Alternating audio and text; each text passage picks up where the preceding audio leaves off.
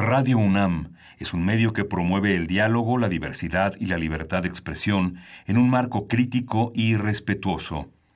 Los comentarios expresados a lo largo de su programación reflejan la opinión de quien los emite, mas no de la radiodifusora.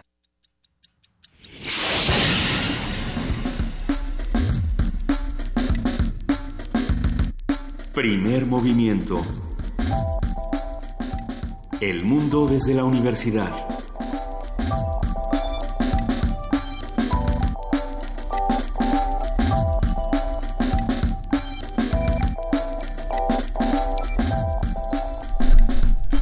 Buenos días, hoy es 16 de octubre, son las 7.04 de la mañana y esto es Primer Movimiento, estamos en la cabina Juana Inés de esa, buenos días. Buenos días, buenos días Luisa Iglesias. Buenos días, querida Juana Inés de esa, buenos días Miguel Ángel Quemain, ¿cómo amanecen después de nuestro viaje al Cervantino? Pues... Ese silencio es muy agradable. es, es complejo regresar a, a, la Ciudad de México y a todo lo que ha ocurrido en esta ciudad cuando uno hace un paréntesis artístico, cultural, eh, plural y de pronto regresas y bueno pues la ciudad sigue teniendo los mismos problemas y sigue teniendo eh, los mismos rincones con grietas rincones agrietos y no solo eso hay nuevos no eh, creo que para muchos de nosotros pues, lo comentábamos este fin de semana fue complejo ver cómo la ciudad se reconfiguró en menos de, una semana y lo vamos a estar viendo cada una de las semanas no creen con estos asuntos de la reconstrucción de las demoliciones ¿Cómo, lo ves tú, Miguel Ángel? Sí, y que, hay, y que se configura también un nuevo mapa de político con las candidaturas eh, ocultas y con las evidentes de los candidatos independientes, tanto a los puestos ¿Cuántos van? ¿40? 340 por todos los por todos los candidatos de elección este, directa, diputados, eh, senadores, toda la representatividad en municipios, en delegaciones. Sí, pues habrá, habrá que compartir la nota y habrá que averiguar quiénes son estos 300, yo me había quedado, a ver, en que había eh, 40 aspirantes por la presidencia y había como 300 40 por, la presidencia. pero ahora, ahora de verdad sí hay que hacer esta tarea de ver quiénes son estos 340 seres, ¿no? Habrá que habrá que contarlos y ver qué es lo que proponen. Pero ¿será será esto un despropósito o será esto una una, una un asunto necesario. No lo sé. ¿Tú qué piensas, Juana Inés? Pues yo creo que habrá que platicarlo eh, con diferentes personas que han hablado sobre el tema, pero yo creo que, que nos va a meter en muchos problemas solo de pensar en, en los que son para presidente de la República. Hay nada más 40. O sea, nos van a pelear a los mismos 15 que, o sea, uno va a tener que decidir a cuál de todos le da su firma o a ninguno o, o qué, porque bueno, también los requisitos son enormes y... Eh, así de independientes de la presidencia, yo nada más así, me, me sé tres. ¿eh? Bueno, no. es que me sepa tres, me sepa, pero así que llamen la atención en las noticias está Marichuy, está Margarita Zavala y está em, el Bronco y Pedro Ferriz de Con y un montón ah, que vienen detrás, no, es que son muchos. bueno, vamos a ver la lista. Que vienen detrás y que bueno, uno puede sentirse identificado o no. Al rato nos enteramos que hasta nosotros estamos en, esa lista y no nos avisaron. nos apuntó? no, pues, eso no se puede, pues. en ese regreso a, a, la realidad de lo que ocurre en nuestra ciudad y en nuestro país, tenemos un programa con muchísimas discusiones. Vamos a arrancar esta mañana hablando precisamente de medio ambiente, Miguel Ángel Quemain. Sí, vamos a hablar sobre la disminución de los manantiales en Morelos. Vamos a conversar con la doctora Ana Lilian Martín del Pozo, y es investigadora del Instituto de Geofísica y el, del posgrado de Ciencias de la Tierra en la UNAM, este problema que ya se viene denunciando desde 2012. Así es, es algo importante que se tiene que discutir. Eh, para abordar todos estos temas desde la literatura y desde la imaginación, se acerca el Coloquio Internacional de Literatura Fantástica Ignacio Padilla, por algunos conocido como Ignacio Padilla y por otros como el Aleph. Ya nos lo contará mejor el doctor Vicente Quirarte, doctor en literatura mexicana por la UNAM. Estos coloquios los, los organiza Universo de Letras, que se ha encargado durante ya un, buen rato de compartir otro tipo de actividades que nos acerquen a, la literatura y a la creación literaria. Habrá que ver. En la nota nacional vamos eh, a hablar del Tratado de Libre Comercio, vamos a ver en cuál es la situación actual. Ha habido muchos avances, muchos eh, eh, muchos comentarios de las instituciones que participan de esta negociación. Mañana acaba el cuarto round. Mañana acaba el la cuarta vuelta, la cuarta ronda, el, el cuarto el cuarto round. El cuarto pleito. Es correcto tu, tu, término. Híjole. Y el doctor Fernando González Rojas, quien es profesor de la Escuela de Gobierno y Transformación Pública del y este, del Instituto Tecnológico de Monterrey y experto en temas de comercio internacional, va, va, a estar con nosotros en la cabina para ponernos al día sobre este tema. Y, a ver, nos vamos, si nos vamos del TLC. y si nos vamos, ¿qué pasaría? Por ahí, por ahí nos dijeron que no pasaba nada. Sí. Por ahí nos dijeron que de todas formas el dólar hoy está más de 19 pesos, así que ¿para qué nos preocupamos? Si de todas los formas... lo, dicen los precandidatos a la presidencia de la República también. Híjole, no, es que ya nos empezamos a angustiar tan temprano. Noticias que son noticias del TLC, noticias que para los estadounidenses no son noticias y que no le han dado quizá la cobertura necesaria o habrá que discutirlo con los expertos, son los de, por ejemplo, Estados Unidos saliendo de la UNESCO. La maestra Raquel Saed Grego va a hablar con nosotros, ella es académica del Departamento de Estudios Internacionales de la UIA, experta en política y medios de estados. A ver qué nos cuenta. Sí, y la poesía necesaria. Te toca a ti, Luisa. Yo digo que te toca a ti, Miguel Ángel. Estuve haciendo mis cuentas eh, fin de semaneras ¿O por qué no hacemos un, un 3 de 3, un ley 3 de 3? ¿No? ¿Nada? Bueno, entonces ya tengo yo por ahí un plan bastante sabroso de poesía necesaria. Mesa del día, uso político de la tragedia. ¿Nos sirve o no nos sirve la tragedia? ¿Y quiénes la van a utilizar? El reporte de Renan Martínez, director de Signos y Sentidos, Comunicación Estratégica desde Oaxaca. Mayra Guarneros, periodista de E-Consulta en Puebla, va a estar platicando con nosotros. Y también Alejandra de Iber, coordinadora del programa de acción humanitaria de Oxfam México. ¿Qué se hace a partir de ahora con las reconstrucciones? Eh, quién se apodera de eh, ¿quién, solo sale en la selfie y quién se apodera de las acciones. Vamos a discutirlo. Y tenemos la decimocuarta Feria del Libro en la Torre 2 de Humanidades en la UNAM. Vamos a conversar con la doctora Guadalupe Valencia García, quien es directora del Centro de Investigaciones Interdisciplinarias en Ciencias y Humanidades en esta, en esta universidad. Pues los que invitamos a que se queden con nosotros de 7 a 10 de la mañana. Ya no tenemos campanas cervantinas, pero sí tenemos mucho corte informativo y mucho que pelear con todos los que están aquí, con todos los que quieren hacer comunidad que quieren seguir discutiendo con nosotros. Y, bueno, pues escríbanos arroba P Movimiento, diagonal primer movimiento UNAM, el teléfono, porque ahora sí ya tenemos, es 55 36 43 39. Le damos la bienvenida a nuestra curadora semanal, Edith Citlali Morales, subdirectora ejecutiva de la UFUNAM. Eh, no le damos la bienvenida, entonces me hicieron así, mira, acabo de sentir 30 manos diferentes diciéndome, Luis, no, el despeñadero. A ver, entonces no. Entonces no, vámonos, nos vamos a ir a la música directa por eso es que ahorita te voy a explicar fuera del aire. Ah, ah mira. Le mandamos un gran abrazo a Edith. Abrazos, Edith. Este, vamos a reparar lo reparable, vamos a resignarnos a lo irreparable y por lo pronto nos vamos a música. ¿Qué vamos a escuchar? ¿Qué nos, qué nos envió? Tenemos la marcha de los toreadores de la ópera Carmen de Georges Bizet. Esta ópera Carmen se, se, interpretó por primera vez el 3 de marzo de 1875 en París y es la ópera francesa más representada y popular de todos los tiempos. Relata la historia de amor, pasión y drama. La Marcha de los Toreadores forma parte del cuarto acto y nos escribe el paseillo, este desfile que se celebra antes de comenzar una corrida de toros. Gracias, Edith Lali Morales.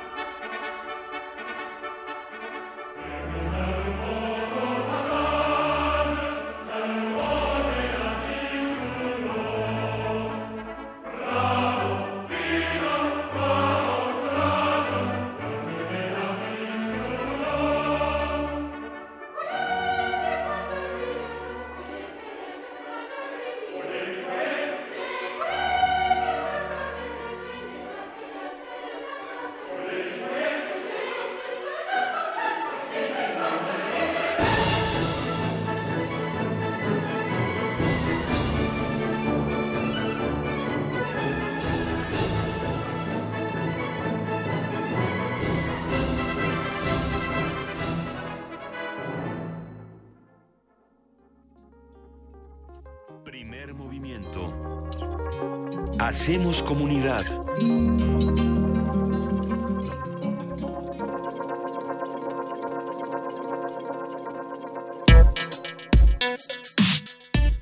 Lunes de Medio Ambiente. Como consecuencia del sismo del 19 de septiembre, los manantiales de agua hedionda en Cuautla, San Ramón y Pablo Bolero en Xochitepec y Apotla en Puente de Ixtla presentaron importantes daños. Especialistas de la UNAM y de instancias federales del gobierno de Morelos han analizado desde entonces los daños en los manantiales de esa entidad, ya que de ellos brota muy poca agua tras los intensos movimientos que el sismo y las recientes lluvias ocasionaron en los sedimentos suaves provenientes del volcán Popocatépetl. De acuerdo con la doctora Ana Lilian Martín del Pozo del Instituto de Geofísica de la UNAM, en el balneario de agua hedionda no hay variaciones en la calidad del agua, pero sí en la cantidad, la cual ha disminuido considerablemente. Y bueno, vamos a conversar con la doctora Ana Lilian Martín del Pozo, investigadora del Instituto de Geofísica y profesora de la Facultad de Ciencias del Posgrado de Ciencias de la Tierra de la UNAM. Ella es integrante del Comité Científico, asesor del Sistema Nacional de Protección Civil, presidenta de los consejos asesores del Parque Nacional Iztapopo. Ana Lilian Martín del Pozo, buenos días, ¿cómo estás? Buenos días, muchas gracias por la invitación. Un gusto, gracias por tomarnos la llamada. Eh, ¿Qué es lo que está pasando precisamente con estos manantiales y cuál es la importancia misma de, estos manantiales para la región? Bueno, eh, todavía estamos eh, haciendo estos estudios, o sea, hay una serie de investigadores de diferentes ramas que tienen que, que realizar estos estudios. Algunos son a corto plazo, algunos a mediano. Entonces, estamos tratando de determinar, pues, qué es lo que está pasando en estos manantiales. Eh, la situación parece ser diferente, por ejemplo, en el de Agua en el manantial de Agua con respecto a otros de los manantiales, por ejemplo, San Ramón. en San Ramón el agua ahí es fría y brota ahora después del sismo, cambió un poquito por donde se iba el agua subterránea y se fue un poco, o sea, como, no, no recuerdo exactamente el dato, pero creo que como a medio kilómetro. Entonces ahí está el agua, ya lo encontraron. Entonces simplemente pueden hacer algunos eh, algunas eh, obras que puedan realmente eh, regresar esto pues para ser llenado el, el, agua de los en los en las albercas de San Ramón. En cambio en Agua Onda o sea les preocupaba por ejemplo que la temperatura hubiera cambiado o la acidez del manantial o este tipo de cosas que medimos de los parámetros que medimos en el agua y las medidas que hicimos antes y después, pues realmente no había cambiado el agua, lo que sí era el gasto, o sea, cuando llegamos había muy, muy poca agua, entonces se está tratando de estudiar a dónde se fue el agua, o sea, pudo haber sido una situación que simplemente se reacomodó eh, como en San Ramón de manera cercana, o pudo haber sido por una fractura, entonces eso es lo que se está tratando de determinar ahora. Eh, también me preguntaba sobre los, las afectaciones, ¿verdad? Así es. Eh, bueno, en, en muchos de estos manantiales, por ejemplo en Agüediana, aparte de, de ser el agua que llena estas albercas para cuestiones recreativas, después se usa para el riego. O sea que también es importante determinar, por ejemplo, hay otros lugares que se está estudiando si realmente aumentó el caudal.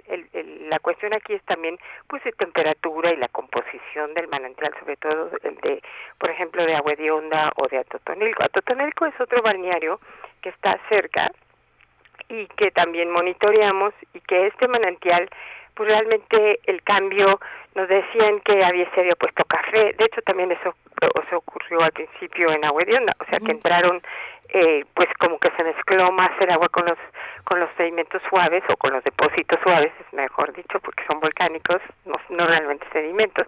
Entonces entraron al, al manantial está agua café turbia, pero ya después ya se, se sentaron estos sedimentos, se asentaron y ya después el agua estaba mucho más clara. Entonces, bueno, ¿cuáles eh, cuáles fueron las, las señales de alerta, digamos? ¿Fue un poco el color del agua, la ausencia de agua? Fueron diferentes. En algunos, o sea, la, el, la baja en el gasto. O sea, el gasto es cuánta agua está saliendo. Eso fue lo principal en estos manantiales que le comento, o sea, que bajó mucho la cantidad que salía. Eh, al principio entraron estos sedimentos que entraron muy turbios y ya después en, en todos estos manantiales, por ejemplo en Agua de Onda y en Atotorilco, pues ya está claro, o sea, ya se sedimentó esto que estaba ahí disuelto y ya se volvió a aclarar el agua. Entonces el gasto es lo principal. Sea, ¿dónde se fue el agua? ¿Cuánta agua está saliendo? Y, y nos decía que ya la habían, que había alguna que ya habían encontrado. ¿Cómo fue este proceso? ¿Y a dónde, se fue? Pues simplemente empieza uno a hacer un reconocimiento en el área. De hecho, el gobierno del estado, en la parte de agua, está realizando este tipo de, de pues reconocimiento en todo el área. O sea, y también con la Comisión del Agua, o sea, hay diferentes instituciones que están participando porque pues es, una situación que se tiene que resolver. Entonces, están viendo precisamente si en algunos salió más, en algunos menos agua, dónde se fue, si se fue por una fractura. Hay estudios que son más rápidos y hay estudios que obviamente para trazar el agua ya si no está en una, un lugar muy cercano, pues es, es un poco más tardado, pero pues eso es lo que se está tratando de ver ahora. Una, uno de los, una de las problemáticas que desde 2012 la Comisión de Aguas del Estado ha señalado es que la infiltración de mantos acuíferos y el agua que va a los ríos ha disminuido tanto por la seca de lluvias, pero también por toda una problemática social que es el cambio de uso de suelo forestal, habitacional y agrícola, la extracción de flora y fauna silvestre, la contaminación por residuos sólidos urbanos, la ganadería intensiva. ¿Cuáles son esos factores también que además, digamos, se suman al, al, al, tema, al tema del sismo? O sea, el sismo que viene a agravar de lo ya grave que bueno, estaba la situación. De hecho, nosotros habíamos estado, o sea, como parte de la red de investigadores del Parque Nacional Iztapopo, que, que no solamente trabaja adentro del Parque Nacional del Popo, sino del Iztapopo, sino que también en las zonas de afectación que son las poblaciones que están cercanas. Entonces, precisamente desde hace más de un año habíamos estado trabajando con la población de, de Tela del Volcán, sobre el problema de las barrancas, que, que luego hay barrancas que se van rellenando, se van talando en algunos lados eh, los bosques, entonces esto destabiliza las taludes y sobre todo el uso de mangueras por todos lados hace que se agudice pues obviamente para dónde se va el agua. Entonces la alimentación, porque decíamos, bueno, deja de salir acá porque la ponen para estas mangueras y entonces el otro lugar que abastece pues ya no sale ahí. Entonces esto es una cosa parecida a lo que hizo el movimiento este del sismo, pero a nivel de lo que hacemos la población. Entonces eso, obviamente, el asegurar más los taludes con cierto tipo de vegetación, o sea que los barrancas también se vuelven más inestables si quitamos la vegetación y los árboles que lo que, que lo arraigan, digamos. Entonces el agua también eh, ya no se infiltra igual, sino escurre, se evapora más. Entonces hay una serie de problemas ambientales que están muy ligados. O sea, si quitamos el bosque, quitamos la vegetación, tenemos menos agua que se va a infiltrar, tenemos más erosión y obviamente se, se, se van teniendo mucho más deslaves. Entonces hay unos problemas que están muy ligados. Es un laboratorio, Morelos, de lo que puede pasarnos a nosotros, porque finalmente es el agua potable lo que está en juego. Hay tres pozos de los cuales están sobreexplotados y se han llenado menos en los últimos dos años por falta de lluvia, ¿no? Pues lo que pasa es que también ahorita, eh, ahorita es, eh, la lluvia nos nos ayuda obviamente, pero también ahorita la lluvia está moviendo mucho de los sedimentos estos que están inestables y está ayudando a que haya más deslaves en la zona, y no o sea, por ejemplo, también en la Plautla, en Ecatzingo, o sea, estos lugares que ya son del Estado de México también. Y todas estas eh, complicaciones o todo esto que puede ocurrir eventualmente con, con los manantiales, ¿es irreversible?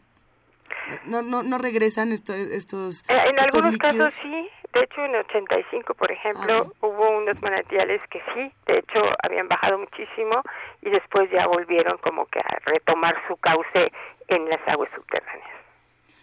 Pero, pero bueno, sí, eh, eh, pueden retomar su cauce, pero los, los problemas de los que de los que hablaba, Los doctora, problemas no.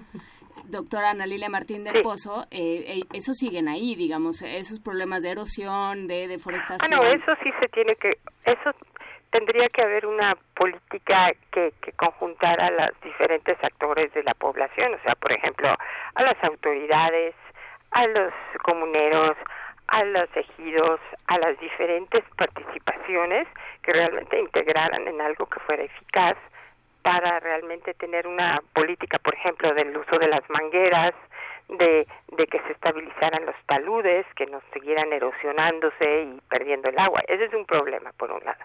Y por el otro, el gobierno del Estado, eh, para estos problemas ya inmediatos, digamos, pues ya está había informado que se van a reabrir todos estos balnearios, o sea, se van a hacer eh, arreglos temporales, digamos, mientras eh, realmente eh, se busca la causa y si va a regresar, si está cercano el, el, agua o si se fue a una fractura más profunda. O sea, se tienen que, que hacer primero los diagnósticos, las evaluaciones ya a mediano plazo para ver cómo se va a corregir este problema. Pero que las albercas se van a abrir, ya dijeron que sí, están bombeando inclusive un poco más profundo en agua hedionda para poder sacar agua ahí. ¿Y esto qué consecuencias ambientales tiene?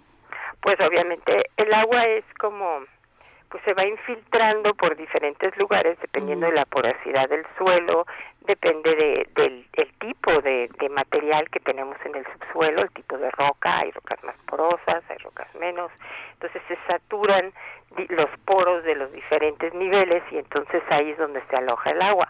En el volcán, pues en el Popocatépetl, pues se infiltra el agua de lluvia, pasa por dentro como una coladera y se va hasta ciertos lugares, algunos menos profundos, algunos más profundos, y entonces interactúa con la roca.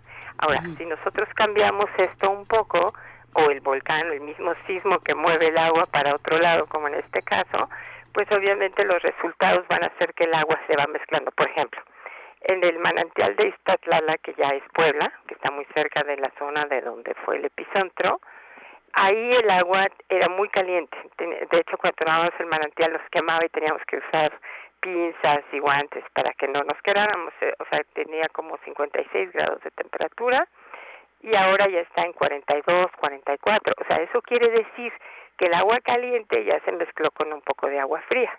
Entonces, por eso se enfrió ese manantial. Entonces, eso puede ocurrir. Ahora, el proceso en cada área puede ser un poco diferente. Inclusive hay manantiales, por ejemplo, que mencionábamos en el volcán de Colima, que estaban muy cercanos, pero eran diferentes. Y hay otras veces que hay manantiales, digamos, que están a, no sé, 100 metros y que pueden ser alimentados de, de diferentes profundidades o por diferentes, eh, podríamos decirle, causas subterráneas. Se tendrá que repensar el uso recreativo de todos estos manantiales, pensando en el caso particular de Agua que probablemente muchos de los radioescuchas y muchos de los que estemos por acá compartamos este recuerdo bonito, eh, agradable, por supuesto, de haber estado en muchos de estos espacios y decir, qué maravilloso poder meter mis, mis piecitos eh, a, estos manantiales, pero pues quién sabe si esto a la larga también tiene eh, ciertos problemas o no, doctora. Pues los manantiales que están alimentando a estos eh, a estos manantiales pueden haber sufrido ciertos cambios, pero el agua, o sea, realmente el agua como recreación y esto pues se puede volver a abrir, o sea, de hecho las autoridades eh, comentaron que eso se van a seguir usando para este fin. O sea, realmente es eh, una entrada importante económica para el Estado. Entonces, esto sí es importante pues que se sigan conservando para el Estado, para o sea, es una fuente de trabajo de mucha gente. Yo, en mi opinión personal, sería más importante tratar de ver realmente cómo cómo se organiza el, la estabilidad de los taludes, o sea, que, que el agua infiltre más, ya no uh -huh. se siga talando ciertas zonas, en otras cosas que también el, el uso de las mangueras, el uso como sacas pues sea de una manera más organizada para que sea en beneficio. Sí en vez de detrimento de la población. ¿A qué se refiere, doctora, cuando habla del uso de las mangueras? Porque lo, la deforestación claro. nos queda muy clara como problema eh, ambiental, pero ¿a qué se claro, refiere? Mire, en las zonas que están cercanas a, al, al Popocatépetl, de hecho en el flanco, uh -huh. hay muchos lugares, eh, como en Tetela, Tetela del Volcán, que, que cada zona, o sea, cada predio, cada varios predios, ponen mangueras y sacan los manantiales para o, o, el agua subterránea y lo mueven para ciertos lugares. Obviamente si lo estamos quitando de ahí, en la zona donde queremos que baje, pues ya no va a bajar, se va a mover. Uh -huh. Entonces el desvío de las diferentes, y algunas de estas mangueras son de riego, otras son ya organizadas para alimentar poblaciones completas. pero si más arriba, donde se va infiltrando el agua, la estamos desviando, pues obviamente la infiltración que está más abajo se va a ver afectada. Entonces, el manejo de cómo se está sacando el agua en estos manantiales más altos, sobre todo del volcán, que, que se extrae agua, eh, esos precisamente tendrían que organizarse de una manera pues que fuera óptima, pero esto tiene que ser en conjunto con la población, porque si hay cierta ordenanza, pero si la población arriba pues lo hace de otra manera, pues los de abajo son los que van a ser afectados. Solo hay que hacer cumplir la ley, porque la ley federal de aguas marca que no se puede, no, no se, no se puede desviar. Pues así es, pero así se hace. ¿Qué recomendaciones se le hacen, por supuesto, a los que nos escuchan y, a los que están cerca también de, de, estos manantiales?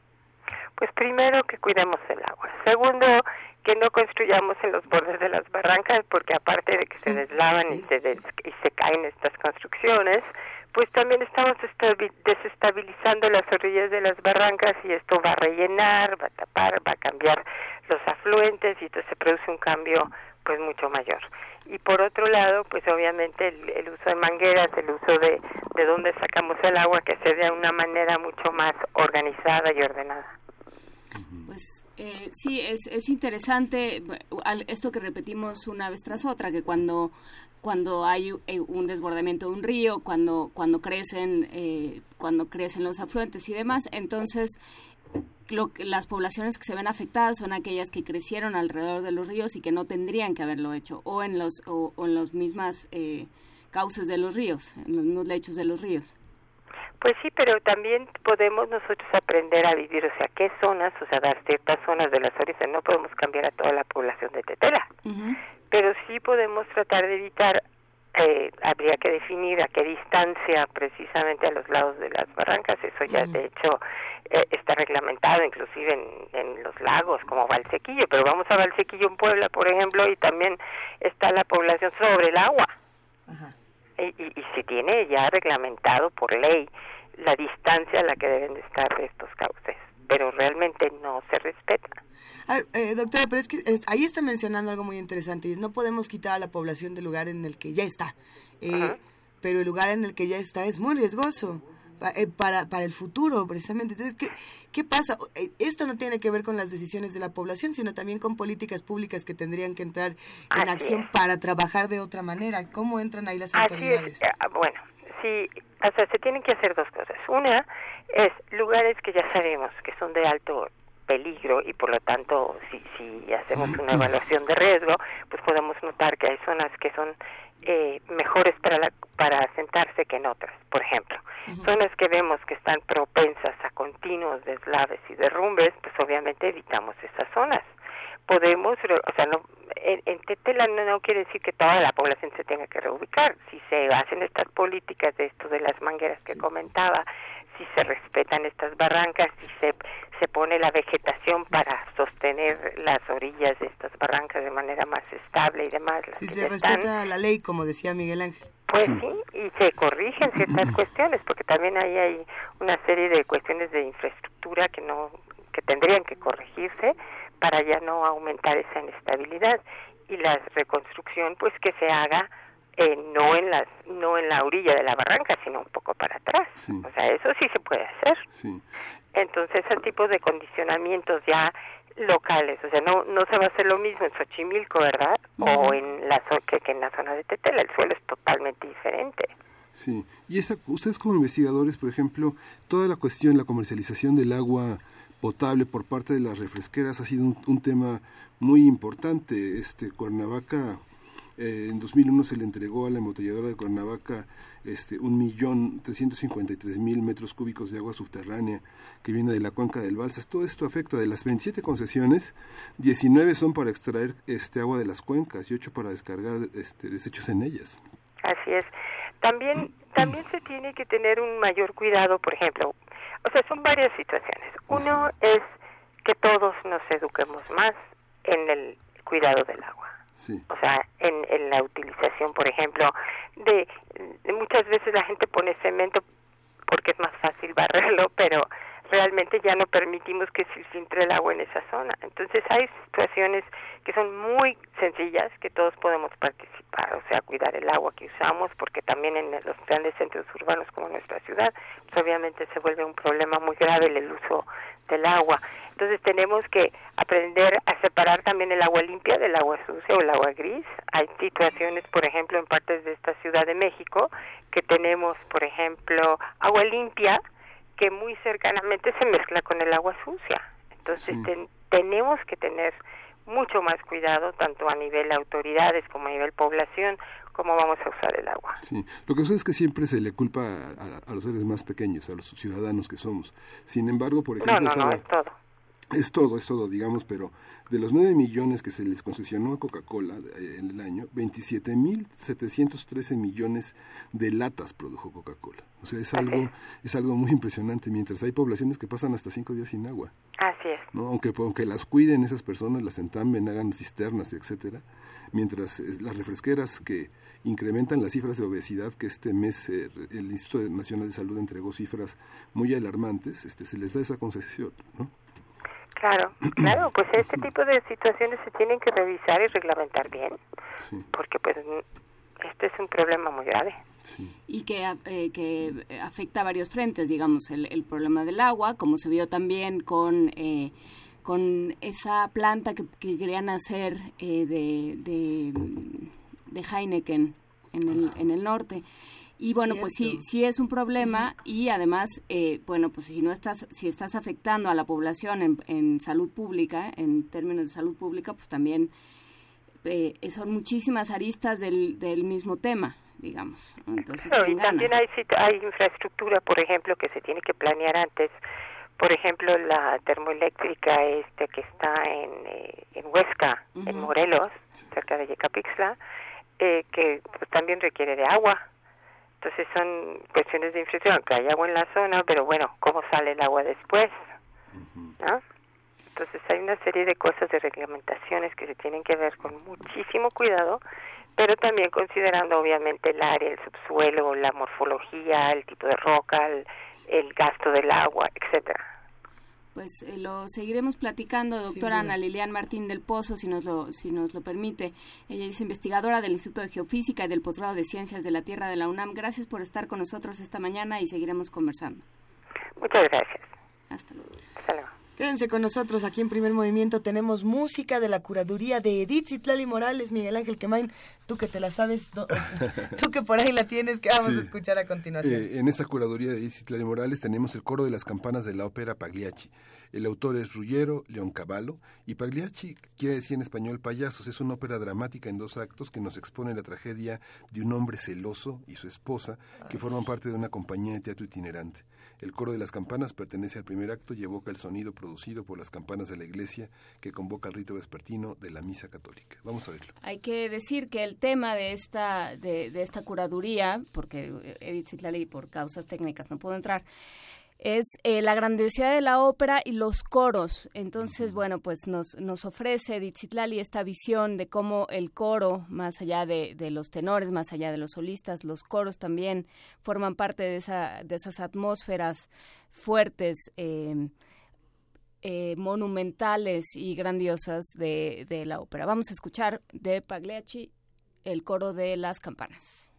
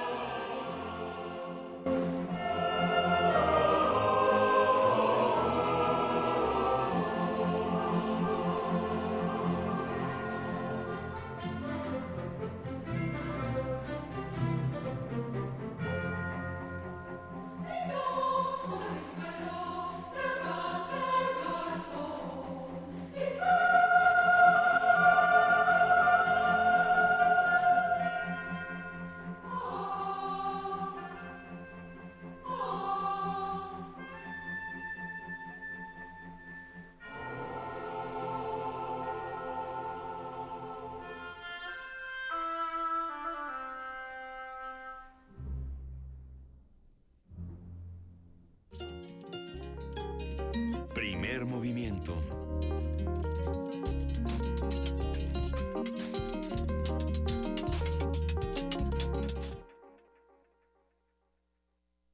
Son las 7 de la mañana con 44 minutos de este lunes 16 de octubre y nosotros seguimos aquí en primer movimiento. Eh, justamente este fin de semana que regresamos del Festival Internacional Cervantino nos pusimos a acomodar nuestros libros, nos pusimos a doblar nuestras ropitas, sacar nuestras cosas y, para mí fue uno de esos momentos muy eh, sentimentales, me atrevería a decir, a a reserva de que alguien me encuentre una mejor palabra para utilizarla, eh, me encontré este libro de Legado de los Monstruos de Ignacio Padilla que lo tenía en mi librero y dije, bueno, a ver, lo voy a poner en mi display.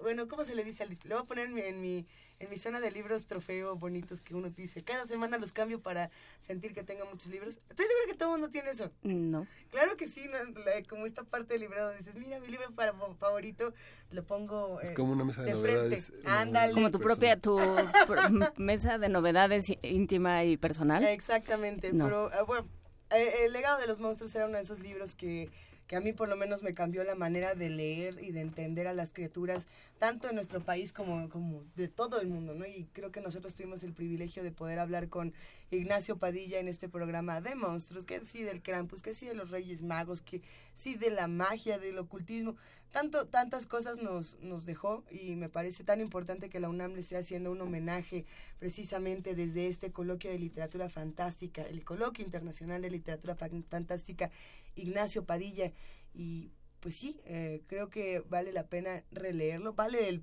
el, entero privilegio, el entero placer volverlo a leer y platicar nada más y nada menos que con el doctor Vicente Quirarte, doctor en literatura mexicana por la UNAM. Queridísimo Vicente, buenos días. Hola, querida Luisa, queridos amigos, ¿cómo están? Qué, gusto saludarlos. Es un gustazo escúchate, además ya tienes a tus perros de la noche atrás. Este, ya es, el, el, legado de los monstruos. Carlota está ladrando, sí, está saludando. Nosotros te, saludamos con muchísimo gusto, querido Vicente, y entusiasmados porque ya se avecina este, este coloquio de literatura fantástica. Ya regresa. Me da mucho gusto, Luisa, que hayas comenzado citando el libro de Ignacio Padilla, El legado de los monstruos, porque Ignacio, una de sus grandes obsesiones fueron los monstruos, pero estudiarlos, enfrentarlos, pensarlos, y como tú dices, nos enseñó a verlos de otra manera.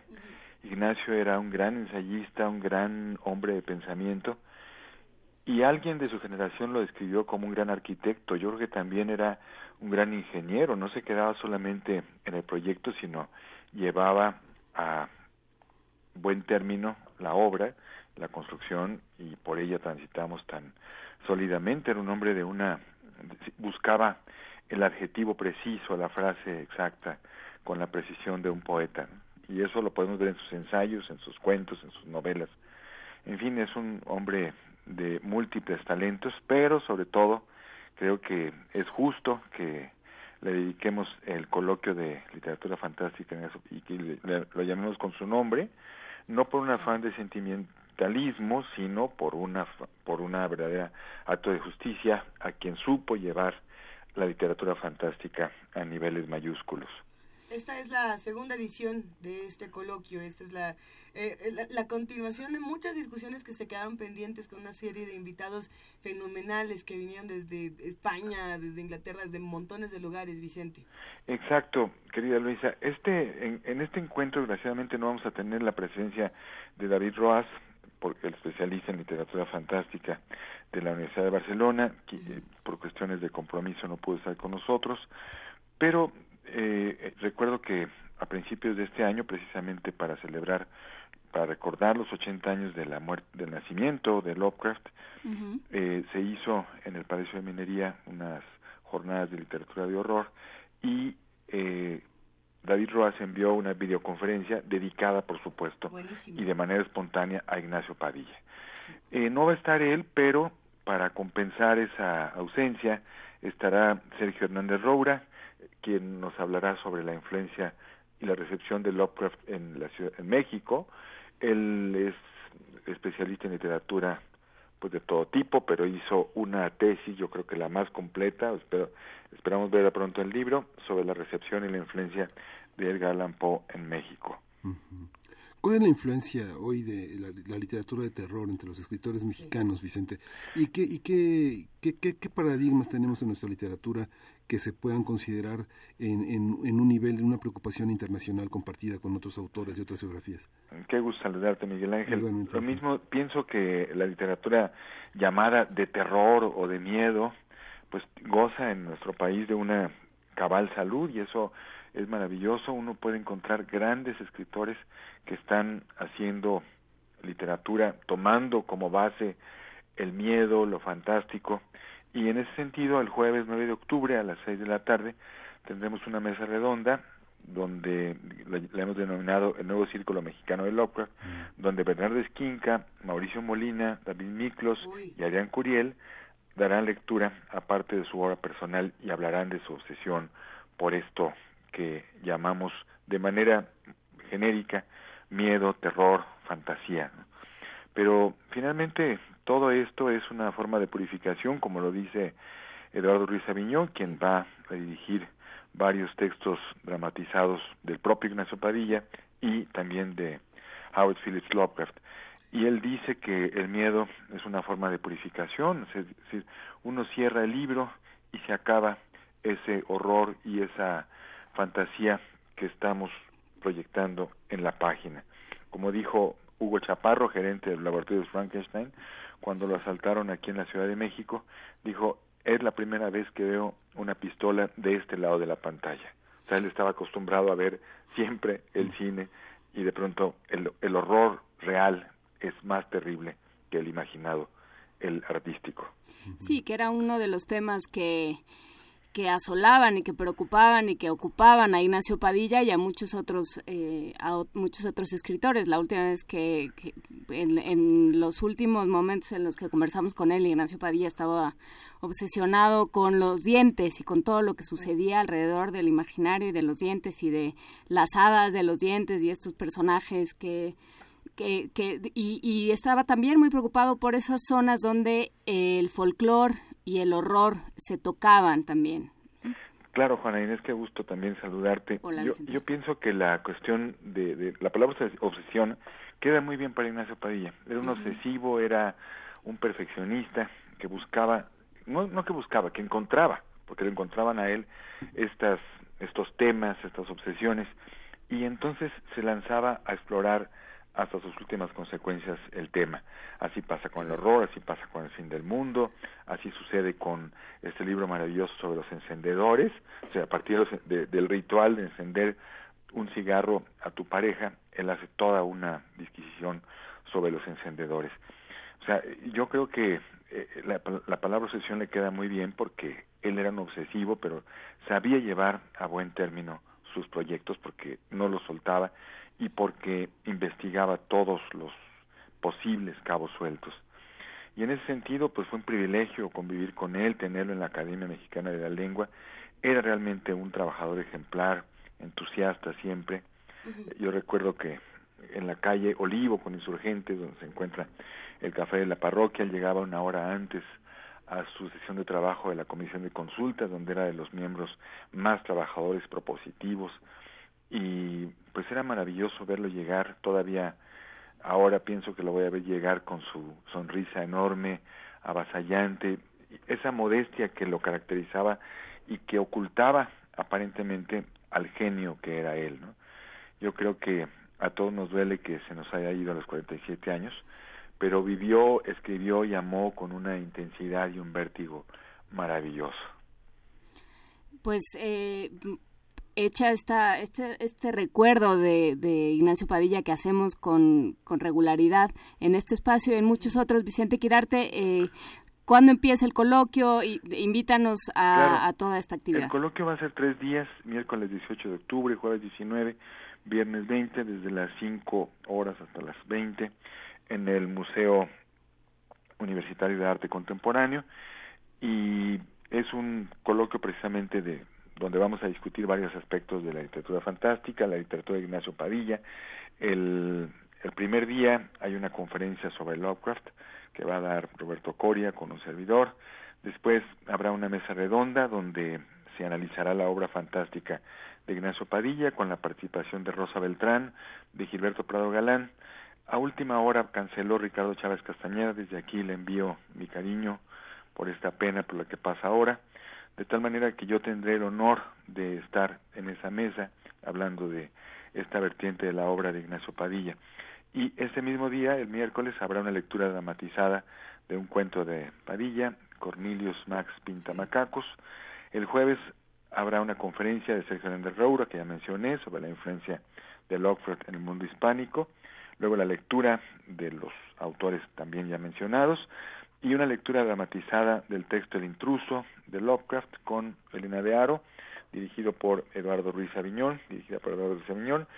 Y el viernes 20 de octubre habrá una mesa redonda a las, a las 17 horas con Viviana Camacho, Norma Lazo, alguien que ustedes conocen bien, Luisa Iglesias. El viernes 20 de octubre, perdón, ese mismo día, más tarde, habrá una mesa redonda con Pablo Guisa, Abraham Castillo, Fernando Fernández Beff sobre Lovecraft y la imagen. Y termina con eh, las actividades con una lectura dramatizada de uno de los textos más célebres de Lovecraft, la declaración de Randolph Carter, actuada por Sergio Red, dirigida por Eduardo Ruiz Aviñón, y como broche de oro, un concierto de rock del grupo de Cibel que tantos puntos de contacto tiene con Lovecraft. Qué maravilla, querido Vicente Quirarte. hay, hay, una brevísima pregunta, y no es porque quiera hacer eh, el acordeón para la conferencia del viernes, ni mucho menos, eh, pero cuando uno habla de un personaje como Lovecraft, a diferencia de Ignacio Padilla, que tiene eh, mucho cariño por muchos de los que estamos aquí, muchos de los que hacen comunidad con nosotros, Lovecraft es un personaje sumamente controvertido y y socialmente era no, no, era tan querido en su tiempo. En realidad claro. hasta la fecha habrá muchos que digan que no era buena persona. Es como el síndrome Vargas Llosa de muchos no es que este no me cae bien pero a ah, qué bien escribía pero como que lo odio pero como que cuando me entero de quién era como que cada vez me cae más mal y y es difícil porque los fanáticos de Hueso Colorado, si tú les dices que su personaje favorito no era tan bonito, que su autor consentido no escribía tan bien, enfurecen, enfurecen de a Evis, querido Vicente. No, yo creo que tu pregunta es muy pertinente, querida Luisa. Uno tiende a pensar que un autor es igual a su escritura. Y no sucede así. Uno lee a Ignacio Padilla y piensa que quien está escribiendo es un hombre de edad avanzada, pedante, totalmente alejado de la realidad, cuando Ignacio era un hombre totalmente aterrizado en este mundo, era buena persona, era buen amigo, era buen padre, era magnífico profesor, y lo mismo pasa con Lovecraft. Uno este, se va con la leyenda de que era un hombre antisocial y era un hombre de una gran ternura, de una gran necesidad de afecto.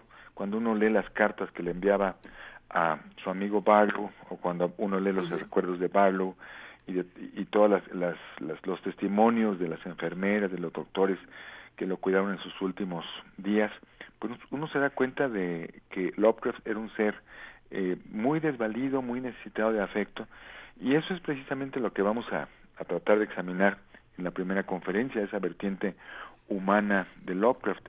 Decía Borges, gran autor, muy leído y muy seguido por Ignacio Padilla, decía Borges que los grandes escritores crean a sus sucesores.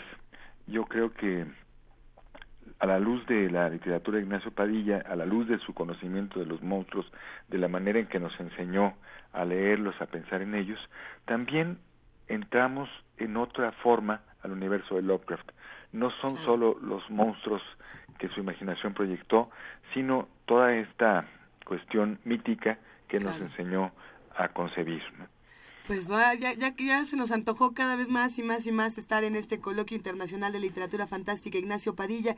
Vicente Quirarte, te mandamos un inmenso abrazo. Al contrario, querida Luisa, y ahí te veremos y tú honras el encuentro con tu presencia. Muchas gracias. Un placer, gracias a ti, gracias a todos los amigos. Queridos amigos, gracias por, gracias. gracias por, por, este, por esta conversación. Adiós. Hasta muy pronto. Gracias, querido Vicente. Nos queda un minuto para escuchar un fragmento muy interesante, querida Juana Inés. Vamos a escuchar en la voz de Ignacio Padilla eh, justamente Las Furias de Menlo Park, un fragmento leído por él. Las Furias de Menlo Park. Ignacio Padilla.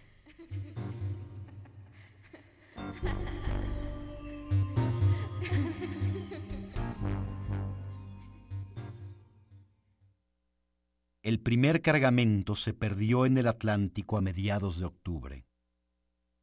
600 niñas de cerámica se ahogaron a escasas millas de Rotterdam sin que hubiese Dios ni ayuda para impedir esa zozobra de encajes, piernas, brazos y ojos de vidrio que miraron sin mirar a los peces que no podrían devorarlas.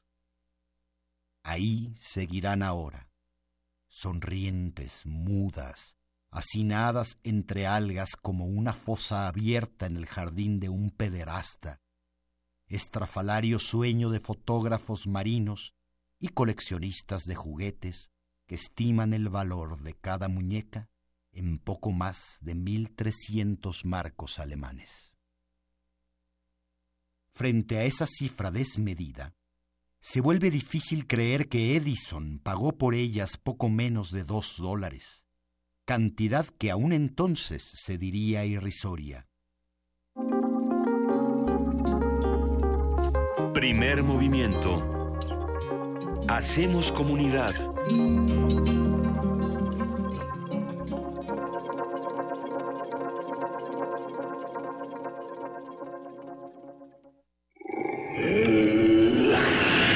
En la UNAM se escriben historias de éxito Fundación UNAM hacemos que estas historias sean posibles ya que becamos anualmente a más de 68 mil universitarios.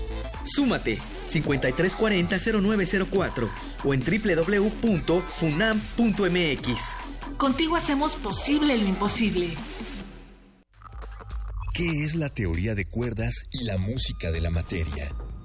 ¿Conoces la física de los superhéroes? ¿Qué tal asistir a un concierto donde se musicaliza en sistema multicanal. ¿Qué son los colisionadores de partículas y esto qué tiene que ver con el arte? El ALEF, Festival de Arte y Ciencia, del 15 al 22 de octubre en el Centro Cultural Universitario de la UNAM. Más información en www.cultura.unam.mx diagonal el ALEF. Invita Cultura UNAM. El Instituto Nacional Electoral implementa un plan de contingencia que facilita a la ciudadanía la reposición de su credencial para votar. En caso de que tu localidad haya sido declarada zona de emergencia, podrás realizar el trámite sin presentar ningún documento. Acude a un módulo e identifícate con tu huella digital. Tu credencial saldrá con los mismos datos que tenía y podrás recogerla en cinco días hábiles. Para mayor información, llama a Inetel o visita INE.mx. Instituto Nacional Electoral. INE.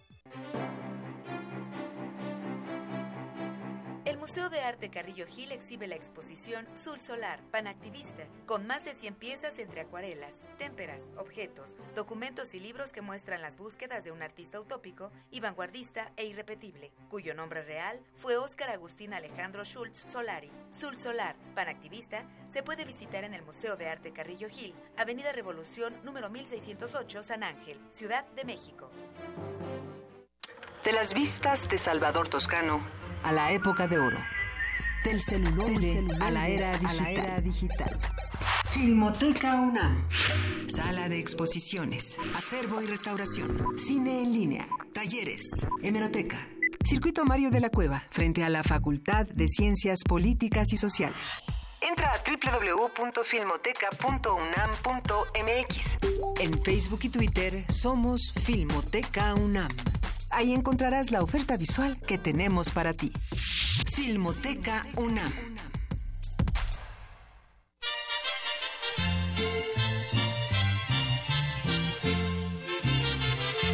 Miren, chamacos, ahí les traigo sus libritos. Les traemos las novelas, los de ciencia y de terror. Y si se aburren, Ahí les traigo los poemas. También hay libros de historia para que aumenten el saber. Gran remate de Libros UNAM. Del 23 al 27 de octubre en las islas de Ciudad Universitaria. Porque en un libro cabe todo lo que imaginas. Primer movimiento podcast y transmisión en directo en www.radio.unam.mx.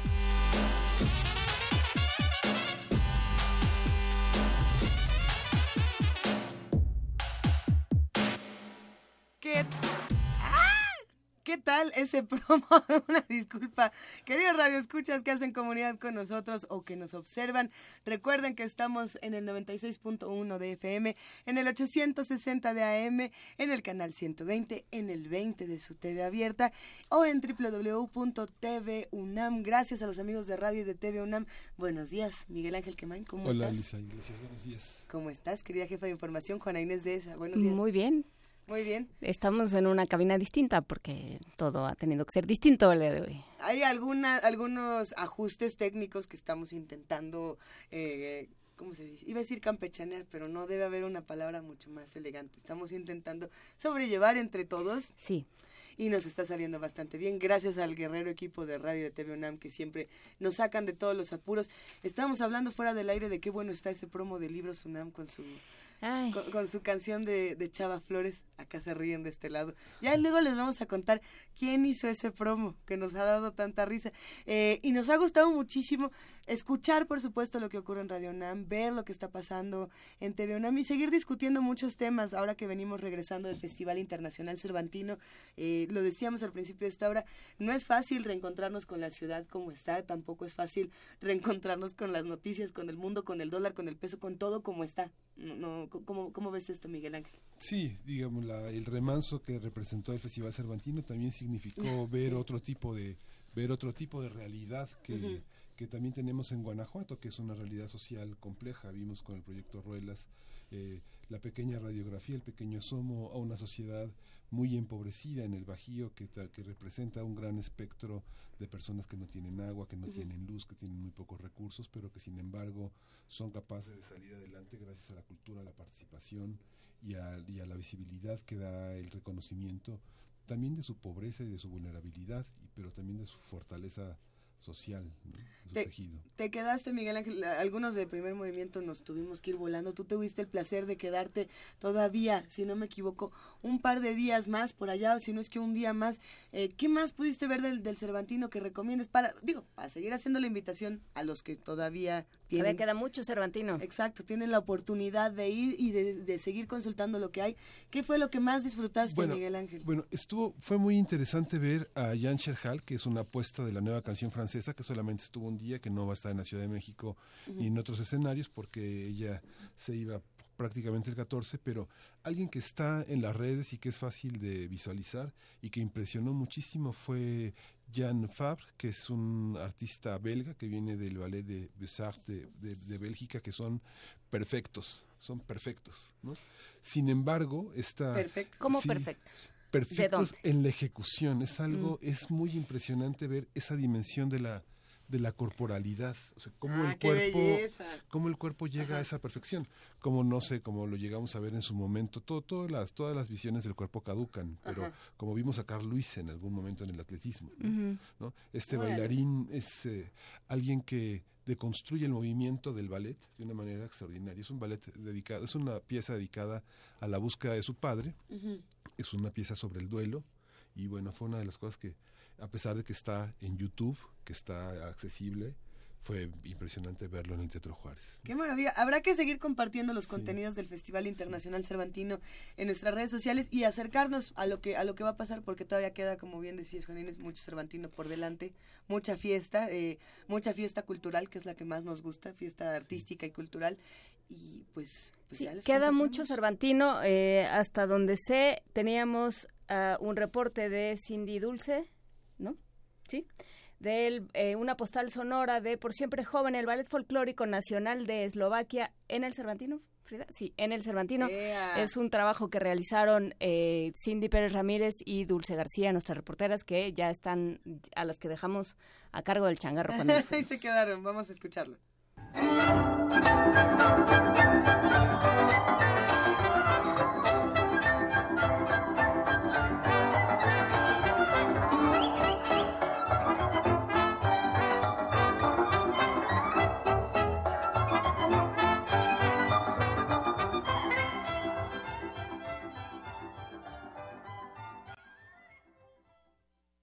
esta postal, esta postal ahí está y nos encanta.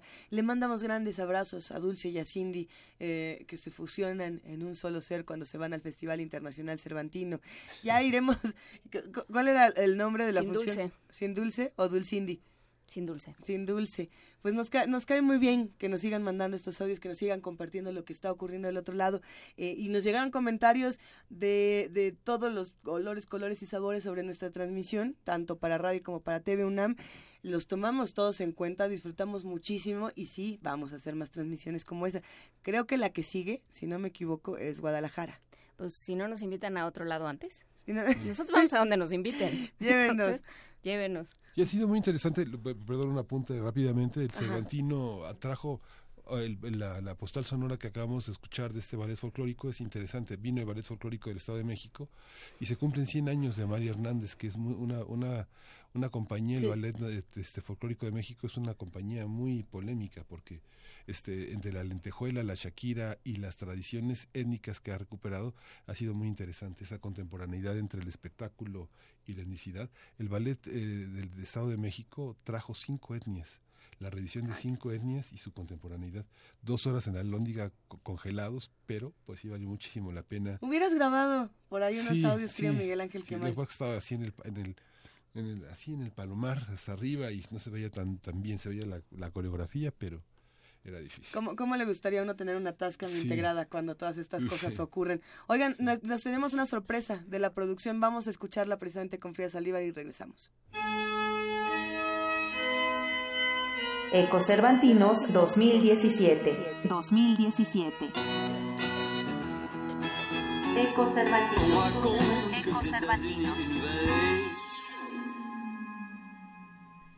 Y ya están en la línea Cindy Pérez Ramírez o Dulce García o las dos. ¿Quién está ahí? Juana Inés, buenos días, Dulce García. ¿Cómo estás, Dulce?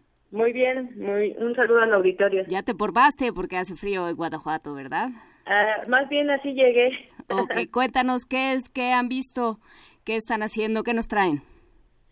Pues eh, eh, les contamos que el día de ayer, en el marco de la edición número 45 del Festival Cervantino, pues tuvimos la oportunidad de presenciar el espectáculo Circa Circo en el Auditorio de Minas, donde se presentó eh, una obra llamada La Variete, eh, en la que desaparecen, digamos que las fronteras de, de los géneros para hacer visible lo escénico en la música.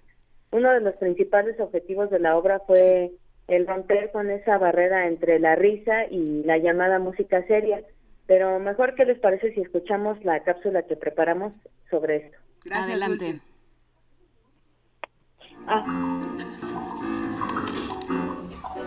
¿Acaso es un evento para niños? Eso preguntaba el público que asistía a Circa Circo bajo la dirección de Pierre Rollier. Nunca lo supieron. La obra rompió con los paradigmas de algún público en particular. Un payaso malabarista armaba un surrealista circuito para un pastelazo final. Ya brincaba aquí, ya bailaba allá, ya se paseaba entre el público, ya aparentaba la escritura de un importante documento personal al ritmo roto del clarinete, el saxofón, la trompeta, el piano, diversos instrumentos de percusión, el acordeón y el cello. Sin duda, una apuesta nunca antes vista en el Cervantino. La Varieté, escrita en 1976 por el argentino Mauricio Cagel, es sin duda la más cercana representación de lo que el mismo autor consideraría lo más serio que conocía, el humor. Previo a este extraordinario espectáculo, Pierre Roulier comentó lo que significa para él presentarlo al público mexicano. La música que fue escrita en la época barroca en México, une, une- comment dire, des caractéristiques très particulières. que vraiment. tiene características muy particulares realmente. Ce qui est intéressant justement, par exemple, dans, dans la musique, Lo que es interesante justamente, qu'on prend, on prend de la musique baroque en Allemagne, en France, en Italie et au Mexique. ya sea que hablemos de la música barroca en Francia, en Alemania, en, en- en Italia o en México, On peut dire en- superficiellement que c'est la même grammaire. Voilà, podemos- que- es que podemos decir superficialmente que es la misma gramática. Mais par contre, il y a cette force d'un- d'un pays ou d'un peuple, je sais pas, enfin après les notions c'est un peu, un peu space, voilà. Mais de, Vale. de- Eh, pero hay, hay algo, hay como una especie de fuerza de un país, de un pueblo, a lo mejor es una noción de, de discutible. mettre, de mettre dans, avec cette grammaire comme une- comment dire, un langage vraiment très particulier, très reconnaissable. Je peux Eh, y y es que con esta misma gramática usa cierto tipo de lenguaje muy reconocido. El concierto espectáculo combina números asociados con el género vodevilesco, relacionado con la comedia teatral. Cada una de las partes recurre a un elemento musical predominante, armonía con valor temático, multirritmo o la textura o dinámica musical. Así, el Festival Internacional Cervantino ofrece al público este 2017 nuevas propuestas artísticas en las que no se sabe si algo será para niños o adultos, si tendrá ritmo o no, si podrá ser una obra teatral o no. Lo que sí se sabe es que hay que verlas. Para Radio UNAM, Dulce García.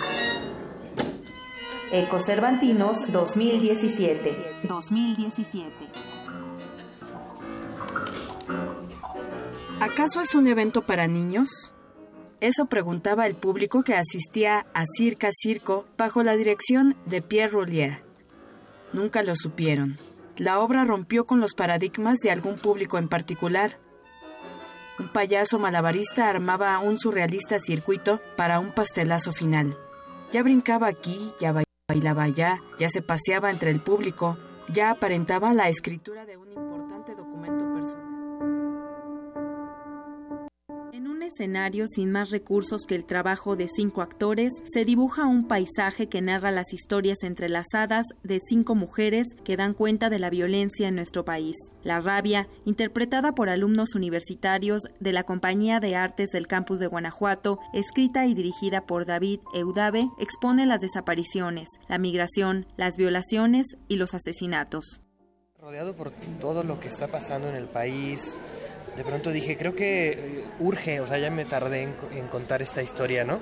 Surgió a partir de, de una materia de la licenciatura en Artes Escénicas de la Universidad de Guanajuato, que se llama Puesta en Escena. Hay como un proceso, o sentimos nosotros que hay como un proceso de, como de normalización, ¿no? Entonces sentimos nosotros que era necesario, urgente, seguir hablando de esto, con todas las dificultades que tiene. Eh, de repente para algunas personas es un poco más complicado que para otras, porque bueno, el tema es fuerte, ¿no? El lenguaje es fuerte. Y es que la puesta en escena sacude por instantes que parecen resonar una y otra vez. Y el público, pues ha habido de todo. Eh, desde público que no conecta, ¿no? Y dice, ay, no, qué horror, yo no quiero venir al teatro a ver estas cosas, lo cual me parece completamente válido. Y es una respuesta. Ya es catártico eso. Hasta, por ejemplo, recuerdo en una ciudad cercana que se llama Juventino Rosas, donde nos, nos tocó que un señor se acercara eh, con una flor en la mano a media función, ¿no? Se quedara allí viéndola y aventara la flor, ¿no? No pretendemos cambiar al mundo, hombre. Yo sé que bueno, el arte es uno de los reductos donde es más difícil o de pronto más utópico, ¿no? No, no, no pretendemos eso. Como una confrontación, es un, ¡Ey, despierta! La obra de teatro La Rabia, que ya ha recorrido varios municipios del estado de Guanajuato, estará además del Festival Internacional Cervantino 2017 en la Muestra Nacional de Teatro. Para Radio UNAM, Cindy Pérez Ramírez. Te escuchamos, Dulce. Ahora soy Cindy. Cindy, ¿cómo estás, querida Cindy? Muy No- bien, ¿y no te digo que, están? eh, mando un gran abrazo. Te abrazamos, Cindy. Cuéntanos un poco más qué estás haciendo en este momento, dónde te encuentras, te mueres de frío, hace calorcito, eh, más de lo que han visto por allá. Los primeros días hacía frío, pero ya ahorita ya está arreciando el calor. Eh, les comento que para este día eh, vamos a tener el coro de la Universidad de Guanajuato interpretando música sacra francesa del siglo XIX. Tendremos también las vibraciones afrocaribeñas con el colectivo músico visual Sistema Solar y bajo la batuta del maestro Enrique Batis, la Orquesta Sinfónica del Estado de México eh, tejerá el panorama musical de Rusia de antes y después de la Revolución de Octubre. Oye, Cindy, no te quiero ni contar, pero Sistema Solar, que se escribe, si no me equivoco, con, con Y. Así es. Es una verdadera delicia. Si tienen la oportunidad de quedarse un buen rato por allá, no, lo van a disfrutar profundamente, de verdad. Y, y hay que decirlo, hoy, hoy justamente Edith Citlali Morales de la FUNAM le dedica la curaduría musical a los coros y, y ojalá que, que, hubiera posibilidad de recuperar algunos de estos audios del coro de Guanajuato para poder enriquecer esta conversación. Claro que sí, de hecho en un ratito más, en menos de una hora, estaremos platicando con los chicos de Sistema Solar. ¡Wow! Perfecto. Eh, mañana les tendremos todos los pormenores será interesante lo que nos digan porque en esta tanto en la cápsula de eh, Circa Circo como en la de La Rabia es, es muy sorprendente lo que sucede cuando el, el arte y la propuesta y la, el contenido social y político y el discurso social y político se unen. Creo que es parte será parte importante de este Cervantino. Sí, justamente esa, eh, esa variedad de, de disciplinas también, de escenarios, eh, que invitan también a, reflexionar, ¿no? O sea, en la, cápsula de Dulce em, era incluso, a pesar de que era humor, eh, también un poco eh, de reflexión y pues obviamente en la, en la obra de teatro de La Rabia era, era este el, el principal em, objetivo, ¿no? pues eh, sigan sigan trayéndonos cosas, sigan dando vueltas por la ciudad de Guanajuato. Aquí esperamos todo aquello que nos quieran compartir y cuídense mucho. Así es, les mandamos un gran abrazo a todo el equipo de Primer Movimiento y también a su auditorio.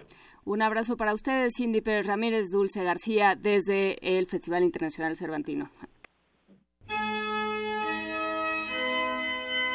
Eco Cervantinos 2017. 2017. Eco Cervantinos.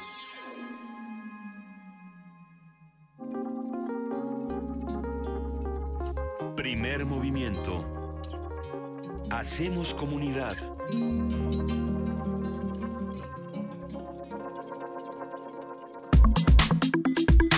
Nota Nacional.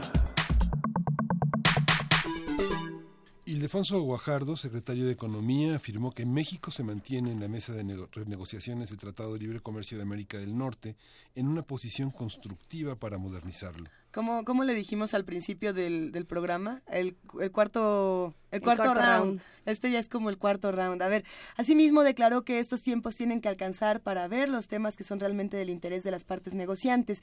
Pero nadie dijo que las siete rondas son las únicas que se van a tener. Lo que estamos diciendo es que los intereses están alineados para, a más tardar, estar listos al comienzo del próximo año. Hijo, vamos a ver de qué se trata todo esto. Sí, con, respecto, con respecto a si existe una coordinación con el equipo de Canadá, Guajardo aseguró que el tratado es un trabajo conjunto de tres países con decisiones claras, algunas alineadas con una parte y otras con otra, pero no es una negociación dispareja de dos contra uno. Mm, ah, también eso, eso es algo importante que tenemos que analizar entre todos, pero mejor hacerlo con los expertos y por eso esta mañana nos acompaña el doctor Fernando González Rojas, profesor de la Escuela de Gobierno y Transformación Pública del Instituto Tecnológico de Monterrey. Él, como ustedes bien saben, él, es, experto en estos temas de comercio internacional. Hemos hablado en distintas ocasiones por teléfono, Fernando, pero te tenemos aquí en la cabina y es un gustazo que nos acompañes. Muy buenos días. Eh, muy buenos días, el gusto es mío. Eh, finalmente estar aquí en cabina. Siempre las entrevistas habían sido por teléfono. Sí. Es un honor. Oye, pero es un honor, pero qué, estrés, qué preocupación lo que está ocurriendo ya con estas rondas. No entendemos si vamos bien, si vamos mal. De pronto el dólar otra vez está a 19 pesos. De pronto ah, hay una tensión que no solamente es para los mexicanos, sino a nivel internacional. ¿Cómo se está viviendo todo esto? Claro, yo creo que, bueno, hay dos formas de verlo. Una forma preocupante, obviamente, porque sin el Telecán, pues habría afectaciones a la economía mexicana eh, afectaría empleos, afectaría la inversión, eh, sería definitivamente un impacto negativo. Sin embargo, si, si, adoptamos una perspectiva de mediano y largo plazo, también hay que aceptar que incluso en un escenario eh, sin Telecán, eh, eso no significaría necesariamente consecuencias devastadoras para México. Y evidencia de ello son las calificaciones que México ha recibido, tanto, por ejemplo, el Fondo Monetario Internacional como la calificadora Fitch, que dicen que habrá crecimiento incluso en un escenario negativo, es decir, en, caso de que el, el, se abandone. A ver, pero ese crecimiento que, que se apunta es como la ranita o el chapulín de la escuela que brincaba siete pasos para atrás y luego brincaba uno y pues ya creció es decir, ¿qué tanto ha sido el retroceso y, qué tanto realmente se puede hablar de un crecimiento con todas las pérdidas que se han tenido en los últimos años? Claro, eh, el crecimiento sería real, es decir, sería saltar hacia adelante. Eh, obviamente habría impactos negativos, eh, sin duda, en ciertos sectores. lo, lo, que también hay que reconocer es que incluso durante el proceso de negociación, durante estas cuatro rondas de negociación, el comercio con Estados Unidos ha, está en efervescencia. Eh, ha, ido, ha, ido, en crecimiento. Es decir, cuando vemos los números, sí hay indicadores que dicen, es cierto que tendría consecuencias negativas para México, pero al mismo tiempo hay que reconocer que tal vez México alcanzó cierto nivel de madurez económica y también política como para poder eh, enfrentar este, este, este, este reto de la mejor manera posible. A ver, hay, hay muchos temas aquí en, en la mesa, porque por un lado eh, hay muchos analistas que dicen se están cumpliendo los peores escenarios, aquellos que decíamos no, no, pero no van a suceder, ¿no? Todo esto que, que con lo que amenazaba Trump, eh, decíamos, no se van a poder cumplir porque el sector agropecuario, el, el, el sector automotriz, muchos van a, van a, muchos de, en Estados Unidos eh, van a, van a reaccionar y van a frenar, digamos, estas eh, estos ímpetus, pero no ha sucedido así. O sea, ahora nos estamos planteando escenarios de negociación donde el tratado se, se pide que se renegocie cada cinco años, lo cual eh, acaba con posibilidades de inversión muy fuertes. Eh, se está pidiendo que haya una cierta, que se cambien los estándares de, de manufactura. O sea, hay una serie de cambios ahí que no le convienen a nadie y que sin embargo se están poniendo sobre la mesa. ¿Qué nos pinta eso? Eh, Fernando González. Claro, yo creo que hay dos formas de interpretarlos todavía y creo que así ha sido desde el principio. Una, asumir que este discurso es una especie eh, como uh, de amenaza para hacer que otros otras peticiones menos uh, menos proteccionistas parezcan como un éxito si se abandonan las extremas. No sé si, si me explico con claridad. Es como un poco la psicología del, del secuestro, es decir, eh, el, síndrome de Estocolmo. Si, si, al final te dan algo que tú en realidad consideras desde el principio uh, um, mínimo, después de haberte hecho amenazas mucho más serias, al final puedes incluso estar agradecido por, ese, por esa pequeña um, victoria. Entonces, eh, desde el principio se ha interpretado que el discurso de Donald Trump es básicamente eso, es adoptar una postura ilógica, eh, irracional, como amenaza negociadora. Sin embargo, el hecho de que nuestro propio secretario de Economía y muchos otros negociadores estén diciendo las probabilidades de que, de que Estados Unidos abandone el, el, Telecán son altas, significa que muchas de esas amenazas ya permearon a la mesa de negociación. Y tienes toda la razón. lo que se llama el Sunset Clause, por ejemplo, la, la, cláusula de, de, caducidad, es, es, una de esas eh, eh, peticiones eh, que, parecen eh, injustificables la cuestión de las reglas de origen, por ejemplo, que desde el principio sabíamos que iba a ser un punto delicado, bueno, lo está haciendo, porque ya se le están poniendo números a e, esas reglas de origen, por ejemplo, para el sector automotriz, ¿no? No se quiere que el 50% de los productos, perdón, de los automóviles producidos en, en México sean, tengan contenido de Estados Unidos. Entonces, obviamente, esto ha despertado la reacción de los negociadores mexicanos para decir, tenemos que prepararnos porque tal vez sí, no va a haber Telecán. Y entonces, eh, ¿qué sucede ahí, digamos, en un momento en el que eh, todos pierden? Porque en el escenario, como está planteado ahorita, perdemos todos. Digamos, si firmamos, perdemos. Y, si no firmamos, ¿qué pasa? Eh, bueno, precisamente como lo indicó hace poco el Fondo Monetario Internacional, el, el, perdedor, el peor perdedor, el, quien perdería más sería México. Y sobre todo la industria manufacturera. Eh, esto está basado en, números. Sin embargo, Estados Unidos también perdería y por eso se ha provocado esta reacción de varios productores eh, en Estados Unidos, en particular Thomas Donohue, el presidente de AmCham, la, Cámara de Comercio de Estados Unidos, quien dijo, vamos a pelear porque el Telecán permanezca. Esto significa que también habría perdedores del lado de Estados Unidos y obviamente habría perdedores del lado canadiense. Eh, Pero en el lado canadiense, ¿qué tan perdedores? Porque aquí viene Justin Trudeau y se toma la foto con los reporteros y el mundo es muy bonito y, en Canadá no pasa nada y hay discusiones muy interesantes económicas. ¿no? Eh, eh, por supuesto. para darles un ejemplo, hace, hace, hace poco el TEC de Monterrey participó en el foro ah, público que organiza la Organización Mundial del Comercio todos los años y armamos un panel para hablar del Telecán. Y uno de nuestros invitados originalmente era, era la empresa Bombardier, que se dedica a la producción de, de, aviones, una empresa canadiense que está siendo atacada precisamente por medidas gubernamentales de Estados Unidos. En algún momento del proceso declinaron su invitación y la razón es porque porque tienen miedo, porque, porque quieren, prefieren no meterse en más problemas con Estados Unidos que provoca, seguir provocando debate. Entonces, esto indica también que en Canadá, a pesar de que la foto de Justin Trudeau sea muy halagadora para, para él y su gobierno, en realidad sí habría productores que perderían seriamente del lado canadiense. Hay, hay, una, hay un aspecto, ¿cuál sería el costo social de esta pérdida en la renegociación del tratado? Pensando en que muchas de las empresas eh, construyeron una identidad nueva a través de procesos de certificación que fueron resultado también de una política internacional en, las, en los años 90. Muchas construyeron su identidad, se internacionalizaron y obedecieron a reglas que antes no habían obedecido y muchos de los trabajadores eh, construyeron una movilidad de empresas a empresas porque se certificaron también a pesar de que no tenían estudios formales académicamente, sino que estaban más eh, por encima de lo técnico. Este fue uno de los grandes resultados en la empresa, en el comercio mexicano. Hoy, ¿qué significa socialmente que estos muchos, muchos de esos trabajadores perderían sus puestos? Claro, esa es una excelente pregunta y en realidad podría ser motivo de una tesis doctoral.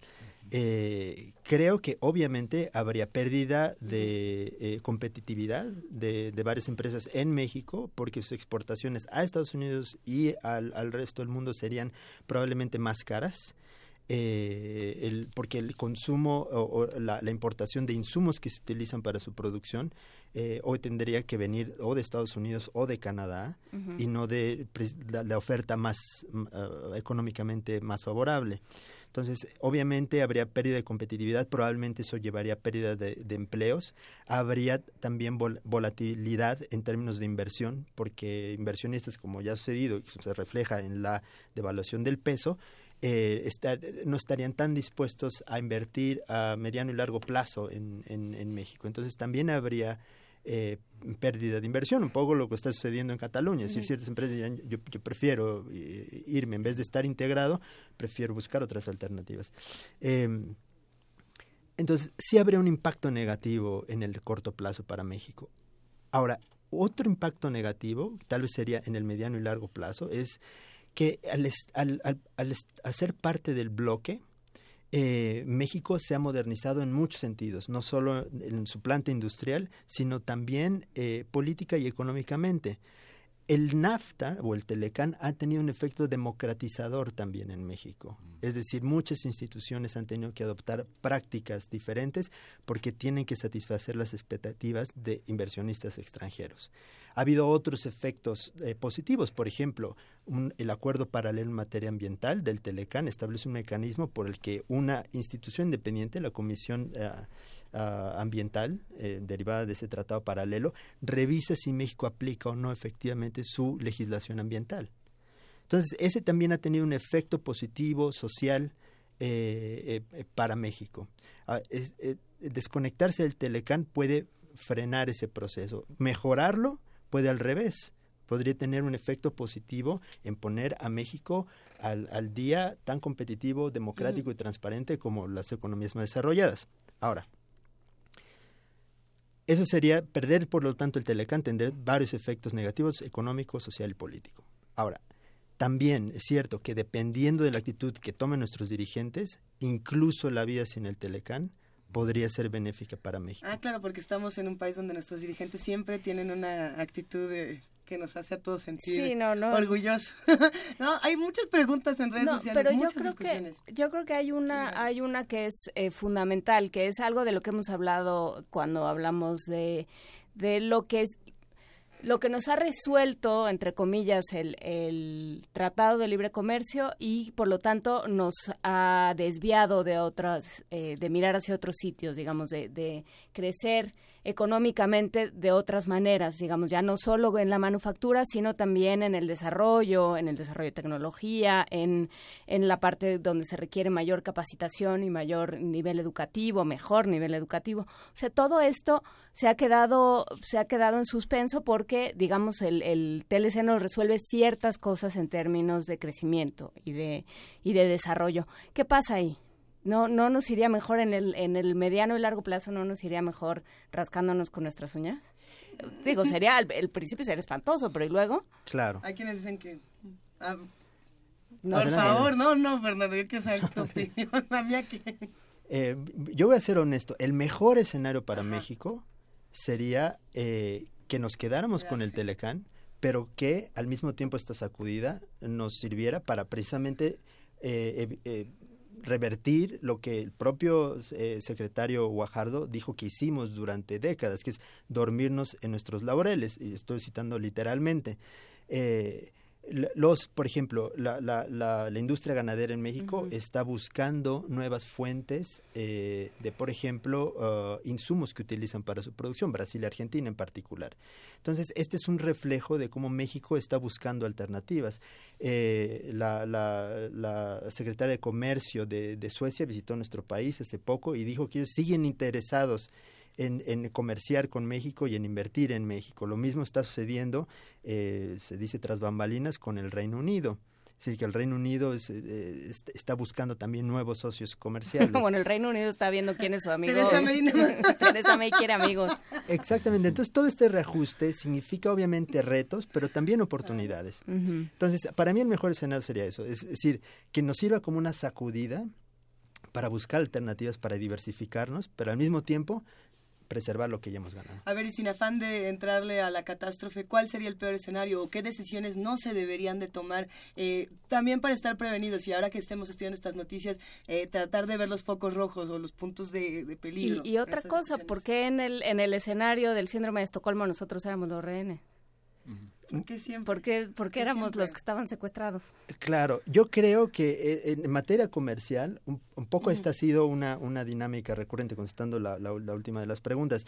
Eh, hay que recordar que, que, México ha aceptado eh, ciertas concesiones en ciertos sectores que ni siquiera estaban justificadas bajo el actual Telecán, como por ejemplo el caso del azúcar.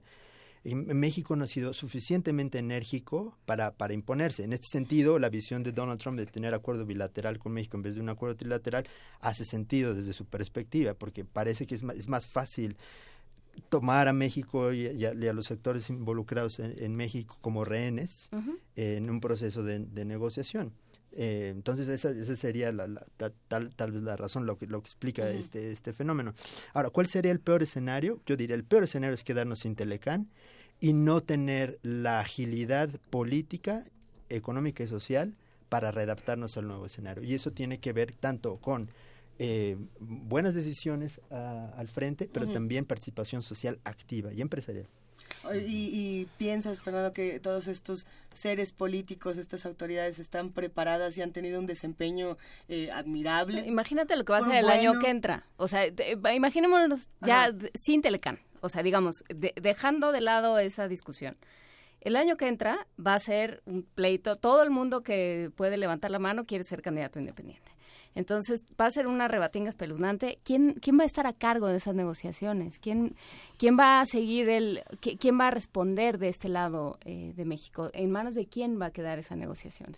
Muy buena pregunta. Lo que dijo el secretario Guajardo el día de hoy ya anuncia que tal vez este proceso de negociación va a prolongarse, eh, que de alguna manera ya se presentía desde el principio, era muy ambiciosa la, agenda como se planteó inicialmente, pero bueno, eh, significa que tal vez en, uno de los escenarios posibles no le tocaría a este gobierno eh, terminar ese proceso de negociación. Ahora, contestando tu pregunta, yo creo que es fundamental a la hora de ir a votar hacernos esta pregunta para nosotros mismos. Es decir, ¿a quién le vamos a encargar la responsabilidad de concluir esta negociación sabiendo lo importante que es, que es para México? Muchas empresas eh, que formaron parte del Tratado de Libre Comercio en los 90 fueron cuotas políticas, pagos de cuotas políticas que, fueron empresas paraestatales totalmente abaratadas en manos privadas que ahora se van a enfrentar a un desafío de modernización, de, este, de menos subsidios y de mayor, mayor rigor. Así es. Yo creo que sí, definitivamente e, esta sacudida eh, nos da la oportunidad, eh, y digo oportunidad porque en realidad también puede tener efectos positivos, de reevaluar muchísimas cosas, de reajustarnos, de diversificarnos y de continuar con la inercia que tal vez eh, nos dio la entrada de México al Telecán, incluso sin este tratado. Es decir, seguir en esa misma vía, porque ha generado crecimiento, ha generado empleo, mejoras económicas, eh, aún en el peor de los escenarios. Nos quedan eh, un par de minutitos y en realidad quisiéramos quedarnos como 20 más porque hay muchas preguntas, eh, hay muchas inquietudes, también hay muchos enojos por ahí y es importante mencionarlos. Pero ¿con qué nos podemos quedar? ¿Con qué reflexiones podemos ir cerrando esta conversación y qué tendremos que ir atendiendo para las próximas semanas? Claro. Digo, de entrada para mañana o para el ratito. Claro, bueno, yo creo que es eh, el, finalmente tenemos que aprovechar estas oportunidades de, la mejor manera. Tenemos que involucrarnos en el proceso de diversificación de mercados, eh, de, de, participación de México en, en la economía global tenemos que apostarle a que, a, que todos los beneficios eh, democratizadores que tuvo el Telecán sobre nuestro país, bueno, tienen que preservarse y tienen que continuarse incluso si no somos socios comerciales con Estados Unidos, al menos no a través del Telecán. Eh, por lo tanto, yo creo que a mí lo que me gustaría que, que, todos tuviéramos en cuenta es que significa retos y grandes retos para, para México y su economía, pero también significa oportunidades que podemos aprovechar. Hablabas de participación social y de la iniciativa privada. Eh, ¿Cómo entran y cómo se organizan para para que no sea nada más el o sea, para que la discusión no puede ser nada más el Telecán. Tenemos que tener una discusión sobre salarios, por ejemplo, que no la hemos tenido, sobre desigualdad, sobre mala repartición, sobre corrupción, que es otro factor económico eh, que no nos permite crecer y al contrario, nos permite tener cada vez más pobres. Eh, ¿cómo, ¿Cómo se tienen que dar estas discusiones y cómo tiene que entrar el gobierno a estas discusiones? Claro, totalmente de acuerdo, totalmente de acuerdo con lo que, que acabas de decir. Yo creo que, bueno, de entrada es, es, es, positivo que el gobierno mexicano reciba apoyo de eh, cierta parte de nuestro sector empresarial, es decir, el, cuarto de junto, que están brindando ah, apoyo a nuestros negociadores. Eso de entrada es, es bueno. Sin embargo, existen también pequeñas y medianas empresas que, bueno, no están participando tan directamente en este proceso de renegociación y que tal vez no participan en el comercio exterior una discusión a nivel global constante es cómo hacer que estas pequeñas y medianas empresas se integren a los procesos ah, comerciales internacionales. es muy importante. Y otro tema que también ha estado en la mesa de discusión eh, eh, internacionalmente es el comercio justo y equitativo. Es decir, eh, México ha generado riqueza a partir de su apertura comercial, pero no necesariamente esa riqueza ha sido bien distribuida. Entonces, eso es muy importante, porque es uno de los grandes fallos del discurso de Donald Trump, es querer culpar al comercio de la desigualdad social. Eso es, eso es incorrecto. El comercio no es el, culpable de esta desigualdad. Es, se genera riqueza, pero después hay que asegurarnos que esta riqueza es bien distribuida, que hay más actores participando en estas actividades.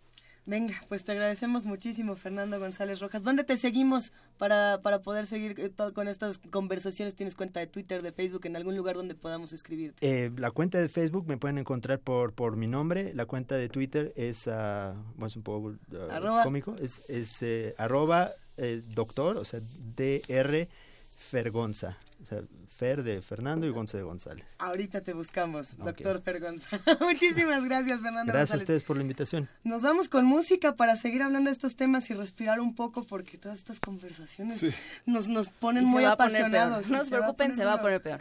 Vamos a escuchar, Miguel Ángel? vamos a escuchar el coro de los cazadores de la ópera El cazador furtivo de Carl Maria von Weber. Y von Weber es considerado el creador de la ópera romántica nacional alemana. De su legado operístico destaca esta ópera que vamos a escuchar y el coro de los cazadores forma parte del tercer acto. En él se elogian las virtudes del oficio de ser cazador y sobresale de la manera contundente la sonoridad de los cornos franceses, el emblemático instrumento musical de la cacería que enmarca ahora el Tratado de Libre Comercio del Cazador Furtivo de von Weber. es muy bueno.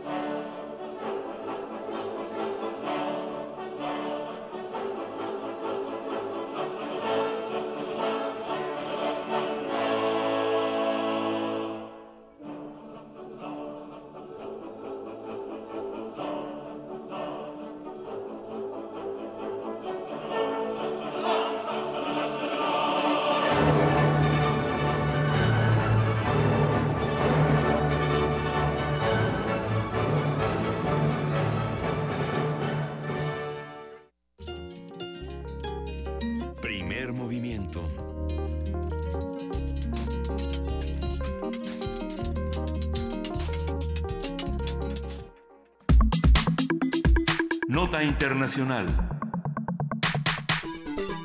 El mes pasado, Estados Unidos anunció su retiro de la, de, la, de la UNESCO, las Naciones Unidas para la Educación, la Ciencia y la Cultura, a través de un comunicado.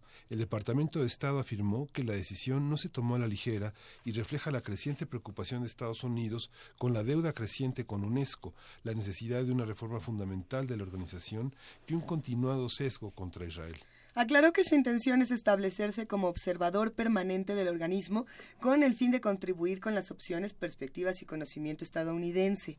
Horas después de este anuncio, el gobierno de Israel también informó que que inició el proceso de retirada del organismo.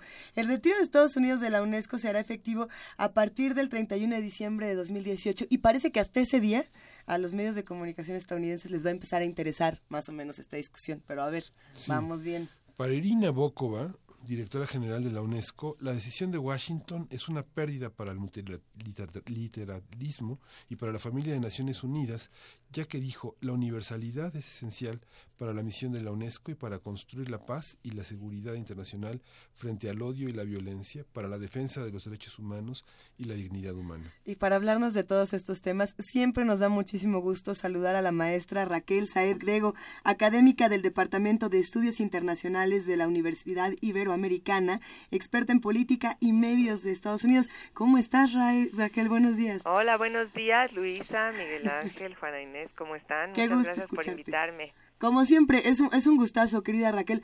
Pero, a ver, eh, ¿a alguien le importó que Estados Unidos saliera de la UNESCO? Y me refiero a alguien dentro de los Estados Unidos o esta discusión, ¿en qué va y cómo, y cómo la has eh, leído? No, claro que sí les importó, sobre todo en el Congreso, incluyendo a los por, a alguno, algún grupo de republicanos.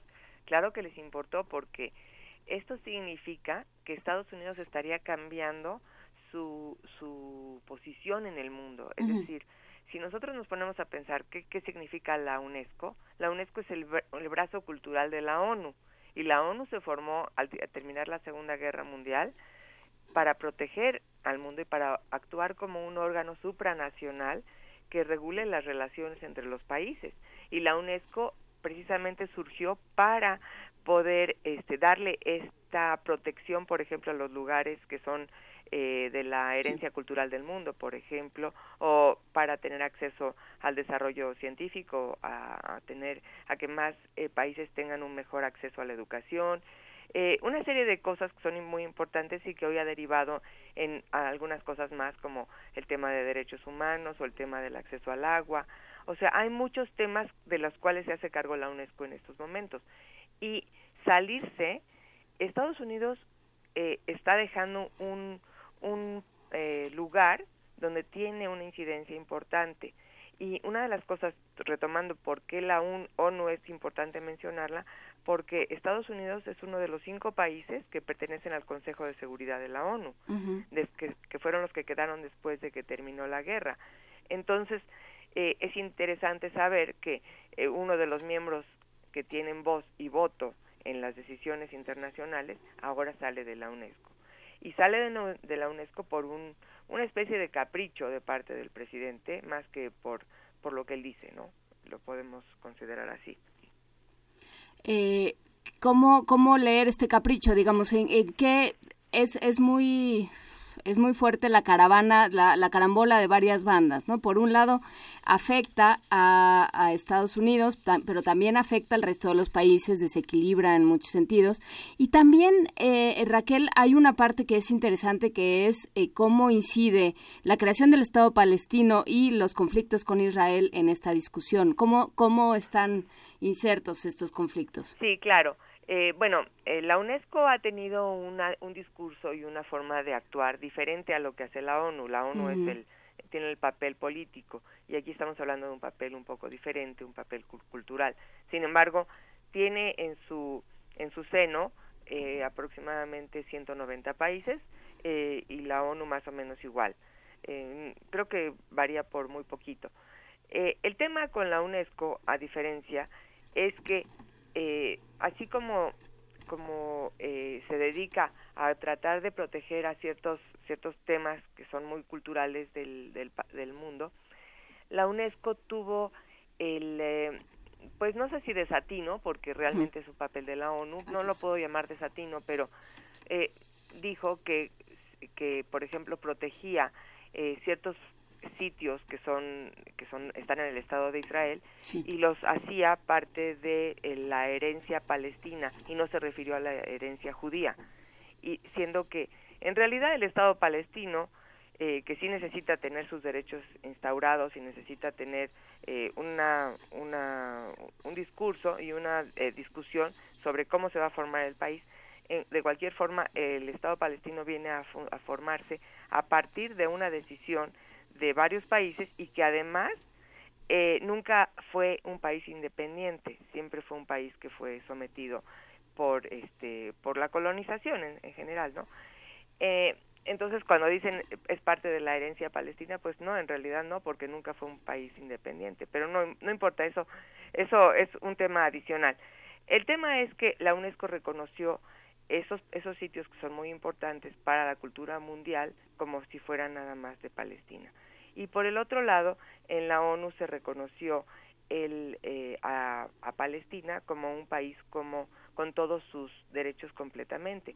Y eso hizo cierta eh, controversia dentro de los países que apoyan a Israel, dentro de Israel mismo y dentro de Estados Unidos. Y eh, cuando se piensa en eso dice uno, bueno, pues esa es la retórica que está tomando Estados Unidos para salirse de la UNESCO. Y sí, el tema de Israel, de Medio Oriente, de Palestina, de los derechos de los palestinos a existir como país independiente, todo eso es válido.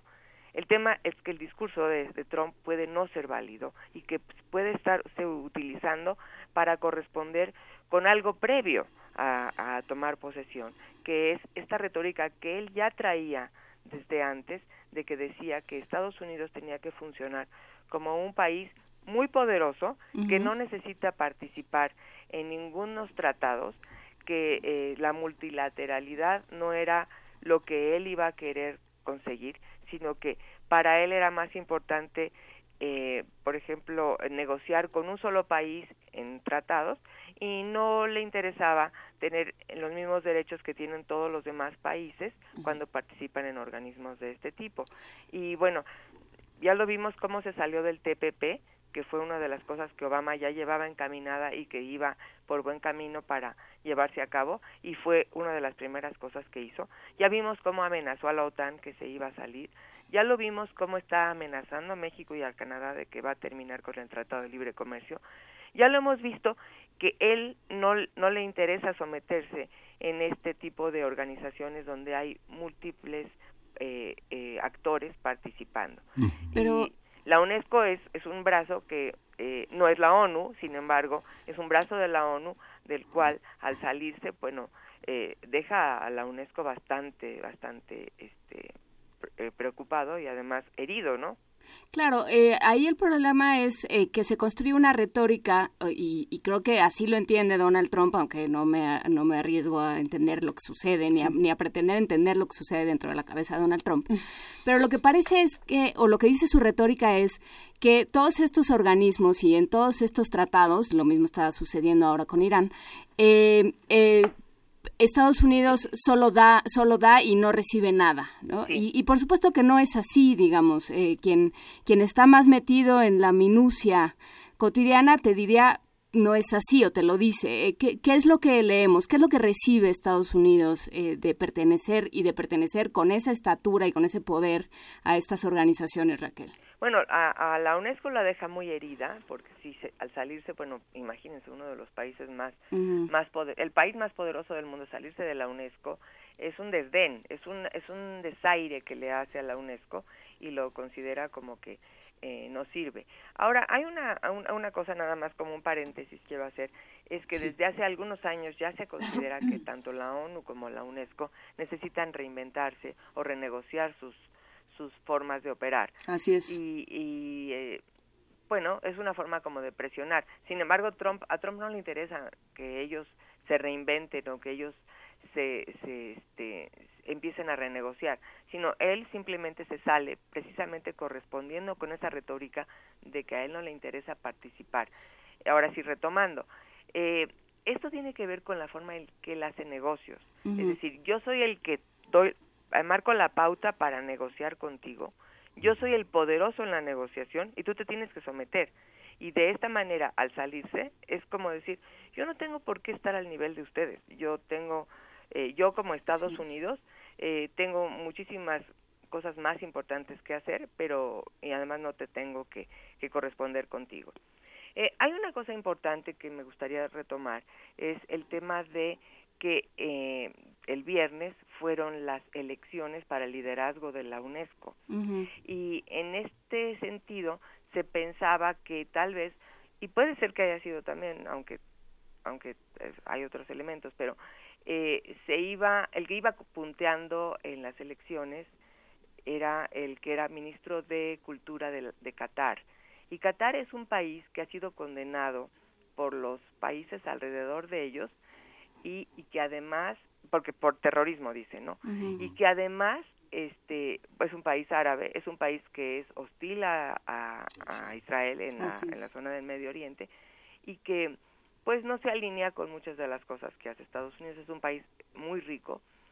Y, y bueno, se pensaba que esto era eh, y muy probable lo sea, muy probable, probablemente, eh, el liderazgo se hace eh, se elige a través de 58 de los países que pertenecen a la UNESCO y eh, acaba de ganar la ex ministra de Cultura de Francia por dos votos, le ganó por dos votos al otro.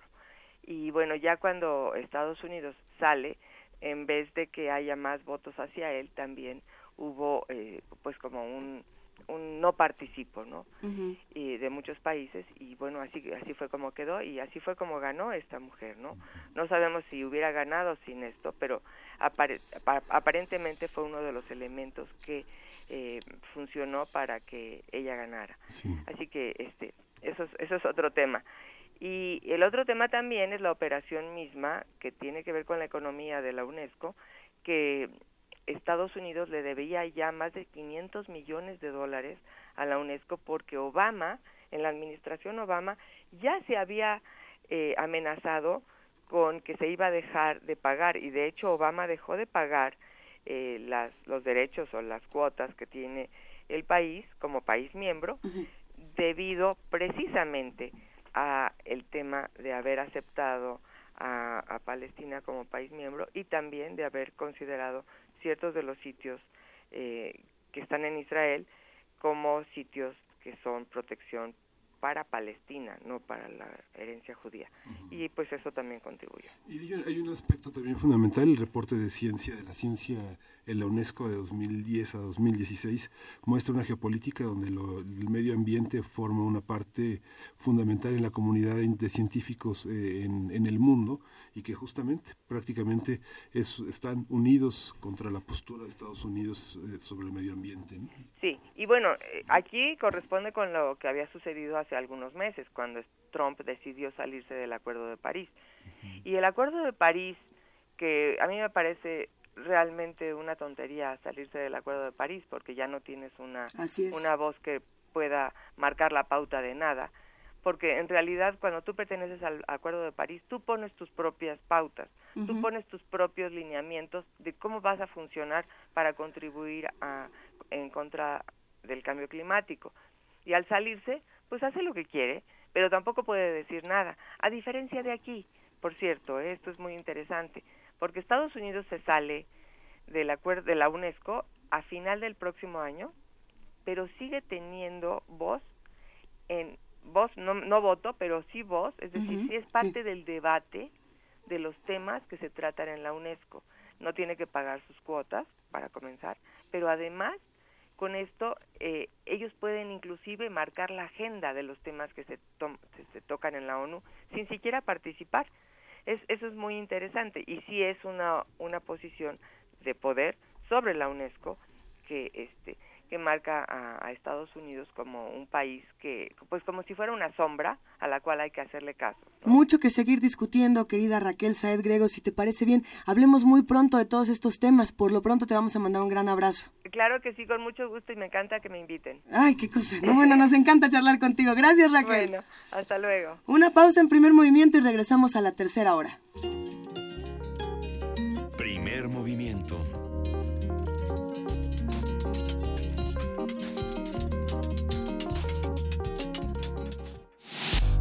La Universidad Nacional Autónoma de México informa. La Facultad de Medicina ofrece asistencia psiquiátrica y psicológica a todas las personas que presenten problemas emocionales a consecuencia del sismo. Las personas que deseen una valoración, favor de presentarse a partir del sábado 23 de septiembre en el Departamento de Psiquiatría y Salud Mental, ubicado en el circuito exterior de Ciudad Universitaria. El horario de atención es de 10 de la mañana a 6 de la tarde. Informes a los teléfonos 56 23 22 91 y 56 23 21 27. Universidad Nacional Autónoma de México. La Universidad de la Nación.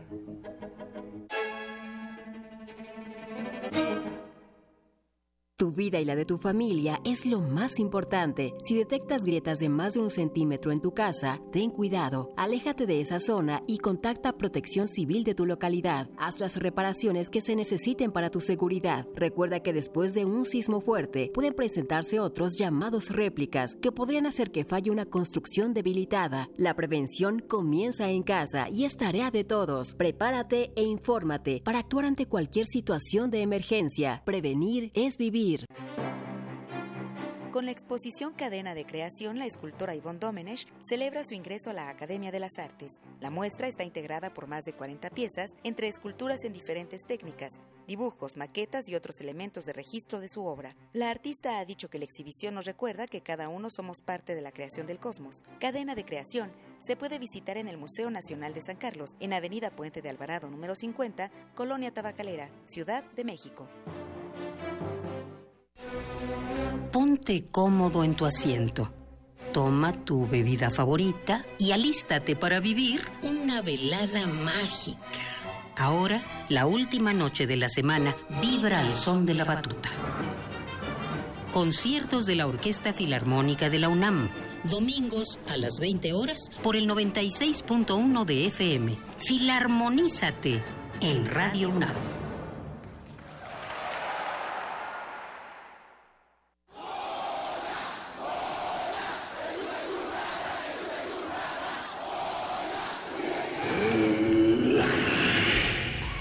¿Te identificaste? Identifícate con Fundación UNAM y ayuda a becar a miles de alumnos universitarios. Súmate 5340-0904 o en www.funam.mx. Contigo hacemos posible lo imposible. Búscanos en redes sociales, en Facebook como Primer Movimiento UNAM y en Twitter como P Movimiento o escríbenos un correo a primermovimientounam@gmail.com. Hagamos comunidad. Saludamos a todos los que nos miran y a todos los que nos escuchan a través de TV y de Radio UNAM. Gracias por seguir haciendo comunidad con nosotros. Son las 9 de la mañana con 4 minutos de este lunes 16 de octubre y como pueden ver o podrán imaginar los que nos escuchan, estamos en una cabina distinta, querida Juana Inés de ese. Sí, perdimos las campanas, ganamos un ventilador y estamos en una cabina Que distinta. ya nos lo vinieron a nos pagar. apagaron el ventilador. No, pero no, no ganamos nada, solo perdimos las campanas y Auriel que anda por aquí dando. Hola, Auriel. Hola, Auriel. Querido Miguel Ángel Quemain, buenos días una vez Hola, más. buenos días. Eh, tenemos muchas cosas que seguir discutiendo. Estas dos horas anteriores eh, se han se han abierto como un espacio de discusión muy interesante, sobre todo cuando se habla del asunto del Telecán y cuando se discute lo que ocurre con la UNESCO y con Israel. El, el eterno conflicto Israel-Palestina que tiene muchos lados y que, y que, y que se tiene que abordar desde mm, eh, ¿cómo decirlo? espacios muy particulares, ¿no? En, en ocasiones anteriores decíamos, a ver, no todas las personas que viven en Israel odian a los palestinos, no todos los palestinos eh, odian a los que viven en Israel. Es- no, no es tan sencillo como decir los buenos y los malos. Estos conflictos siempre tienen mucho más eh, asuntos que rascarle, Miguel Ángel. Sí, además las lenguas compartidas, este, muchos amigos, muchos, muchas personas con las que un- uno, uno ve que se contactan en el mundo hablan las dos lenguas, hablan árabe, hablan hebreo, hablan yiddish, hablan, comparten muchas lenguas, muchos elementos culturales, muchas fiestas, muchos amigos y esta, esta propaganda y, este, guerrera, bélica, lo que hace es este, polarizar una opinión pública que nada tiene que ver con esto. ¿no? que era lo mismo que se comentaba, y, y esto a, a- cuento con lo que se discute en redes sociales, lo mismo que se comentaba con Cataluña. No todas las personas eh, que están en contra del referendo necesariamente están en contra de las personas de Cataluña, así como no todos los catalanes están en contra de los españoles. Esto no es, no, no es una discusión de a ver quién es el, el más bueno y quién es el más, más malo de todos los malos. Eh, y, y si esa fuera la discusión, tendríamos que estar hablando de los actores políticos y de las autoridades, no de los habitantes que tendrán otras opiniones y que tendrán que darlas. De la incapacidad de negociar ha sido este, uno puede no estar de acuerdo con la con la con el separatismo que ha caracterizado los últimos años de España pero la el, el esa ha sido aplastante la manera en que muchas empresas se han retirado de Cataluña Sí. de una manera este me parece que pone en duda la alta moralidad de respeto a las a las naciones a la independencia a la a la, a la- a la gestión de un país ¿no? Y todo esto habrá que preguntarnos ya eh, en ocasiones futuras, porque tenemos todavía mucho que, que hablar. eh, ¿cómo se refleja en nuestro país? ¿Cómo nosotros también replicamos este tipo de modelos y a veces ni cuenta nos damos y, y somos eh, re buenos para señalar y no para revisar un poco de lo que está pasando con estos procesos internos? Eh, si quieren seguir haciendo preguntas, vamos a hablar de ciertos cuestionamientos en Poesía Necesaria. Vámonos. Primer movimiento. Hacemos comunidad.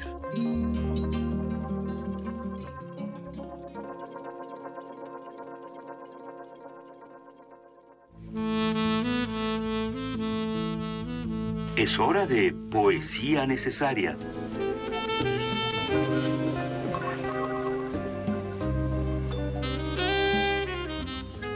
Hay, hay una razón para esta rúbrica, ¿eh? no crean que fue nomás así. ¿eh? Lo que pasa es que nos vamos a ir a un momento surrealista y un poco más exótico. Eh, más bien que tuvimos que salir corriendo de nuestra cabina en un Oh, éxodo salvaje y nos espérate. trajimos la rúbrica que no era. no, oh, espérate, como quien dice, no, a ver, hay un texto maravilloso que encontramos en Círculo de Poesía, los que quieran consultar este portal eh, de poesía necesaria, justamente lo pueden hacer en círculodepoesía.com o en, o en su cuenta de Twitter. Eh, Este, este texto es una maravilla porque es un, un- unas respuestas, respuestas a un cuestionario surrealista que hace Paul Celan y lo interesante es que ese texto como tal nadie lo ha encontrado. Al parecer es un texto inconseguible. Entonces lo que se lee aquí es una traducción. De entrada es una traducción del inglés. Estas son versiones de Víctor Ivanovici. Él dice, lo que pasa es que yo tengo este texto, pero ya no tengo el original. Y entonces, por supuesto que son las mitologías que se hacen alrededor de los textos de porcelana y todo es muy juguetón. Eh, esperemos que lo disfruten. las respuestas un cuestionario surrealista también vienen un poco a cuento porque en el Festival Internacional Cervantino se estuvieron leyendo los manifiestos de las diferentes corrientes de manifiesto surrealista, el dadaísta, el futurista de Marinetti, si no me equivoco, también se leyó en, las plazas. Y bueno, pues habrá quien lo cuestione. Y acá porcelana. Respuestas a un cuestionario surrealista. ¿Qué es la soledad del poeta? Un número de circo no anunciado en el programa. ¿Qué es una lágrima?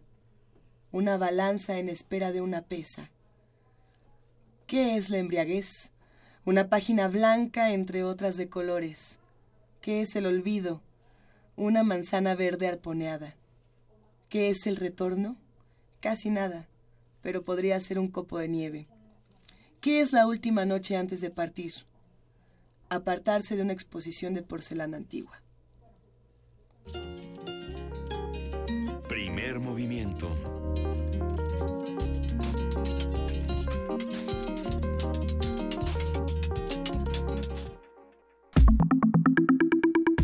La mesa del día. Del 7, los sismos del 7 y el 19 de septiembre no solo evidenciaron el desconocimiento de las autoridades sobre los mecanismos y normas de respuesta a una crisis humanitaria, sino también la politización de la ayuda y las desigualdades de género. Así lo señaló la organización Oxfam México luego de revisar los resultados de sus equipos de evaluación que se trasladaron a Oaxaca, Morelos y Puebla para identificar daños y necesidades de los damnificados. En esas entidades se presentaron problemas de coordinación entre gobierno, sociedad civil y personas afectadas. Los equipos de Oxfam también fueron testigos de cómo la respuesta de la sociedad civil sobrepasó la capacidad de las instituciones de gobierno para canalizar la ayuda. Además, se detectó politización de las donaciones, un censo inadecuado de los daños y la falta de datos oficiales. Primero le daremos la palabra a Renan Martínez, director de Signos y Sentidos, Comunicación Estratégica desde Oaxaca. Renan Martínez, buenos días, ¿cómo estás? ¿Qué tal? Muy buenos días, amigos. Juan Inés, Luisa, Miguel Ángel, aquí me tienen en Juchitán a sus órdenes. Cuéntanos qué está pasando por allá, cómo están las cosas. Este, pues en mi opinión entiendo que en estos días he podido observar la, la disminución de la participación de la sociedad civil. Digamos que estamos entrando en un primer momento crítico de pues las personas están volviendo a, la normalidad, a sus actividades cotidianas. La ayuda en alimentos y medicamentos sigue siendo necesaria, pero ha dejado de fluir en los últimas en las últimas semana y media o dos. Eh, eso está planteando aquí un problema pues de preocupación eh, por la economía que tiene que empezar a recuperarse. Las mujeres, eh, se sabe, aquí en Juchitán son quienes tienen en sus manos la fuerza económica, porque ellas eh, son quienes, eh, en, su mayoría son comerciantes y ellas son quienes se encargan de vender y pues están en su casa, en sus casas preocupadas por, por los hijos y no no tienen, eh, digamos, muchas posibilidades de salir, están cuidando también sus casas tiene eh, a la población en una situación muy muy preocupante. este, esa es, digamos, la preocupación más apremiante en este momento que empieza empiezan a sentirse solos los amigos juchitecos aquí. Eh, eso es lo que hemos visto en estos últimos eh, días, por lo pronto, en cuanto a lo que mm, se señalaba ahora de este proceso en el que la sociedad civil desde luego rebasó la capacidad del gobierno el jueves pasado el gobernador eh, Murat estuvo en la población de Comitancillo eh, y eh, ahí estaba dando algunas cifras de lo que ha movilizado el Estado y tal en un albergue y en ese albergue les insistía en que el, el albergue del ejército que está muy cercano al de la colonia en el que él estaba en ese momento eh, les decía que bueno ahí había comidas las tres comidas calientes eh, que había disponibilidad de espacio y efectivamente los albergues del ejército eh, no están llenos porque pues el, el, el gobierno no va a la gente. Es decir, no está comprendiendo la situación de la gente, la gente está en sus casas, cuidando sus casas, el ejército, la, la ayuda federal que pueda haber está en los centros de acopio, en los albergues y el Estado espera que la gente vaya a ellos, lo cual es, este, pues en mi opinión, un poco absurdo porque se trata de ir a ayudar y no eh, sentarse a esperar que vengan a, a pedir ayuda, digo yo. Lo que pasa es que es complejo porque digamos que este el Estado el por una normatividad la gente tiene que acercarse, ¿no? Es una es una parte con- contradictoria, confusa. Muchas de las personas están en sus casas porque no han entregado los dictámenes necesarios para que puedan abandonarlas y tener la garantía de que los van a resarcir. O, es o el problema. no quieren ¿no? dejar sus cosas, porque y no quieren el dejar sus cosas porque tampoco las pu- pueden entrar a sacarlas y esa parte es es muy conmovedora porque este no no pueden porque te temen al olvido justamente si las personas acuden a casa de sus familiares yo he tenido oportunidad de hablar con muchísimas personas que, se han al- que ya están retirándose de los albergues, no pueden hacerlo porque temen que no van a ser escuchadas. Si se van con sus familiares a zonas más lejanas, no van a, no van a tener la oportunidad de regresar y poder conversar con la gente, con, con sus, con, con sus allegados, firmar cartas, hacer paros, ese tipo de cosas que son muy, muy fuertes. no solamente esos eh, em, factores que señalas Miguel Ángel, sino también, eh, digamos, eh, los ah, la solidaridad y las formas organizativas locales. Es decir, eh, es mucho más poderosa la ayuda, la convivencia entre vecinos, la posibilidad de organizarse para la reconstrucción. Al mismo tiempo, eh, pues sí, ha disminuido, pero siguen llegando algunas brigadas, algunas personas que recorren las calles y ellos están esperando ahí también la ayuda. De pronto, eh, la revisión de sus casas, ellos tienen que estar ahí para que cuando pasen, eh, eh, te puedo comentar, esta, este fin de semana, por ejemplo, estuvo aquí en Juchitán una brigada de ayuda de la UNAM, de la Facultad de Arquitectura, concretamente de eh, el taller Carlos Lazo, y bueno, ellos van haciendo su recorrido y pues solamente pueden entrar a las casas donde hay personas. Si esas personas estuvieran en dos albergues, pues no no podrían tener esta esta clase de asesoría, por poner un ejemplo. Efectivamente, el tema de la permanencia en, en, en sus casas es es complejo, son muchos los los factores y sí es contradictorio y digamos que es infuncional o disfuncional el hecho de que, eh, digamos, normativamente no puedan ellos, eh, el Estado mexicano, acercarse a, a los damnificados, ¿no? Eso sí es un, un problema, pues, eh, digamos, humanístico, di- diría yo, ¿no? Sí, tomando en cuenta que en el nada más en Juchitán, que es además donde tenemos mayores eh, noticias porque ha sido más fácil llegar, eh, salvo esfuerzos como el que has hecho tú o el que han hecho otros medios, pues ha sido complicado tener información y bueno, ahí sabemos que el 60%, se- eh, según los datos, el 60% de las viviendas se cayeron.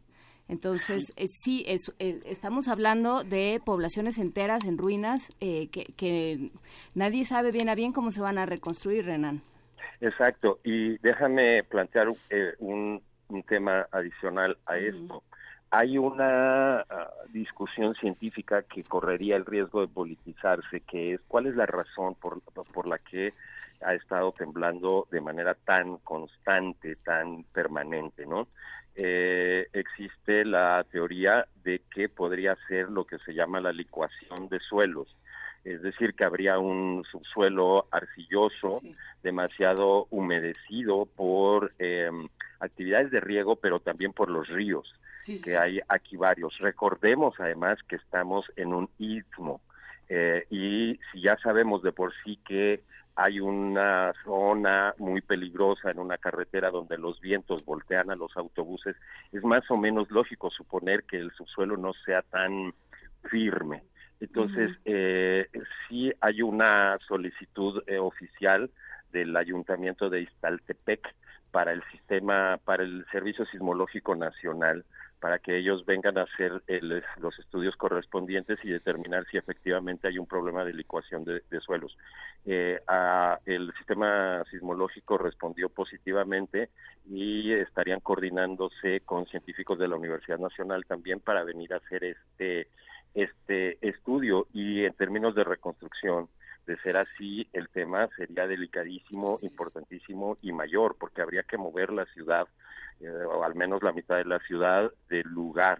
Y eso, si lo pensamos en términos de especulación con los terrenos y en términos de corrupción, pues estaríamos frente a un fenómeno verdaderamente muy, muy preocupante.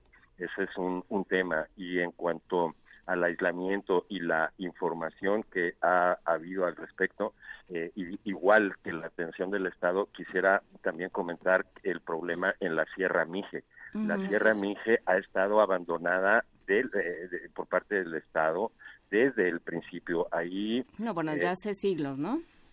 Sí, claro, por supuesto. Como como digo yo, perdón, tuve que hice un recorrido la semana pasada eh, hice un viaje por carretera de terracería de casi hora y media hasta un, es, que es increíble, detrás de un pequeñísimo taller sumamente modesto, empieza un camino, una vereda cuesta abajo de hora y media, donde pude encontrar a dos casas, eh, ambas casas de personas de eh, em, ancianitos, abuelitos, en una de ellas vive solamente un matrimonio, en otra de ellas solamente una señora.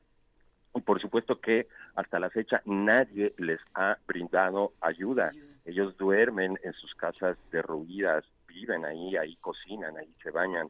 Eh, y hay una presencia, ha habido una presencia hasta ahora de la sociedad civil, pero no es comparable con la famosa Juchitán. Entonces sí estamos frente a un, un problema muy complejo de atención y, eh, digamos, de, para la reconstrucción. El temor este al olvido, al ser abandonados, es verdaderamente sensible entre las personas afectadas. Eh, es muy muy muy complicado el tema de la sierra, el acceso. Hay algunas personas que están pensando quizá en auxiliar con helicópteros y eso, pero eso mismo también es es complicado por el costo de movilizar un vehículo de esa índole, la actitud que tienen las personas hacia, eh, digamos, otros materiales. También eh, la semana pasada hubo una conferencia de prensa acá en, el, en la zona del Istmo de una población que se resiste al cambio de técnicas este, de construcción, lo cual no, no está mal, pero este, también se ha politizado mucho, mucho ese tema. Yo he comentado con ustedes antes que la sociedad juchiteca es altamente organizada y entonces la politización pues es, es muy, muy eh, digamos, fácil que, suceda con todos estos temas, amigos. Renan Martínez, director de Signos y Sentidos, Comunicación Estratégica desde Oaxaca, te mandamos un gran abrazo solidario con mucho cariño y bueno, pues estemos en contacto para, para las próximas semanas. Estamos con gusto a la orden. Gracias, Renan. Un saludo. Tenemos, eh, tenemos ya en la cabina a Alejandra Diver, coordinadora del programa de acción humanitaria de Oxfam, México. Hola Alejandra, ¿cómo estás? Buenos días. Hola, buenos días, ¿cómo están? Qué gusto que nos acompañes esta mañana para un tema complejo. ¿En qué momento entra Oxfam y qué es lo que está pasando ahora? ¿Qué se está discutiendo desde allá? Eh, pues sí, nosotros después del primer sismo del 7 de septiembre enviamos dos equipos de evaluación a Oaxaca eh, que estuvieron conformados no nada más por Oxfam México, sino también por otras organizaciones, como el Centro de Derechos Humanos Tepeyac, eh, Tequio Jurídico, Prodesc, Poder, Educa y Código DH. Em, y pues sí, lo que, lo que em, vimos, eh, pues ya estuvimos escuchando un poco, ¿no? Eh, la, la, situación no, no era muy distinta. teníamos pues una gran cantidad de personas que, que, no pueden vivir dentro de sus casas, pero que tampoco van a, a los albergues. Eh, tenemos falta de agua, eh, falta de alimentos, pero al mismo tiempo las despensas eh, que se entregan, pues no tienen dónde cocinarlas, ¿no? Entonces era una situación bastante complicada. Y después del, del sismo del 19 de septiembre también enviamos un equipo a Morelos y a Puebla. lo que hemos visto es eh, en los tres estados es efectivamente que hay una politización de la ayuda, ¿no? Eh, en, en, donde no, no se están cumpliendo los, los estándares y principios humanitarios eh, reconocidos a nivel internacional, ni siquiera los, los nacionales. Alejandra, permíteme detenerte un momento ahí para preguntarte, para los que hacen comunidad con nosotros y nos escuchan, cuando decimos que se politiza la ayuda, ¿qué ejemplos podemos dar para tratar de entender exactamente a qué nos referimos? Porque hay unos Hasta, hasta muchas imágenes que a veces ya no podíamos comprobar si realmente ocurrían, de si le quitaron o no el cartel al, al camión. Había tanto que se discutía desde ahí. Sí, eh, bueno, sí, ese fue un ejemplo clarísimo que también presenciamos nosotros y que muchas personas eh, nos comentaron haber, haber estado en esa situación, ¿no? De esto viene de parte del señor gobernador y su esposa, ¿no? Eh, eso lo escuchamos más de una vez. También eh, teníamos, por ejemplo, eh, en Oaxaca albergues nada más para determinados partidos políticos, ¿no? Para personas que apoyan esos determinados partidos políticos. Eh, en fin, ¿no? Son, son varios ejemplos que, que tenemos o también una desorganización y pues... como sabemos, la foto, ¿no? Las fotos son muy importantes y entonces teníamos casos en donde por ejemplo, en, en, Oaxaca, en San Mateo del Mar, bajaban helicópteros, eh, bajaron como cuatro en un periodo de tres horas y media, más o menos. Entre ellos, claro, no había ninguna coordinación de diferentes instancias de gobierno, eran, bajaba uno, entonces eh, en algunos sí hacían filas y trataban de ordenar un poco la, la entrega de, de algunas eh, despensas o de artículos de, de higiene personal, por ejemplo. Eh, Luego bajaba el otro y no hacía nada de eso, sino que corrían las personas, corrían los más rápidos, ¿no? Dejando fuera a personas que todavía no habían tenido acceso a esa ayuda. como en piñata. Exacto. Sí, sí, de verdad, sí. tal cual. Eh, y entonces traían 70 despensas, se las dieron a las primeras 70 personas, se bajaron los camarógrafos, tomaron la foto, subió el helicóptero y todos los demás, ¿no? Que otra vez son los mismos que no habían podido tener acceso por diferentes circunstancias, ¿no? Porque son eh, mujeres que iban con, con sus niños y con sus niñas y no podían correr así de rápido, eh, adultos mayores o, personas que están enfermas, este, en fin, ¿no? teníamos de todo. Y luego baja otro y lo mismo, en fin, ¿no? Es algo que, que estuvimos viendo en, en distintos lugares y pues otra vez, ¿no? Que va en contra de principios humanitarios que tienen que ver, por ejemplo, con imparcialidad. Eh, que es decir que la ayuda se tiene que repartir según las necesidades y las necesidades más urgentes, sin importar Em, eh, opinión política, ideología, eh, religión, eh, sexo, edad, etcétera.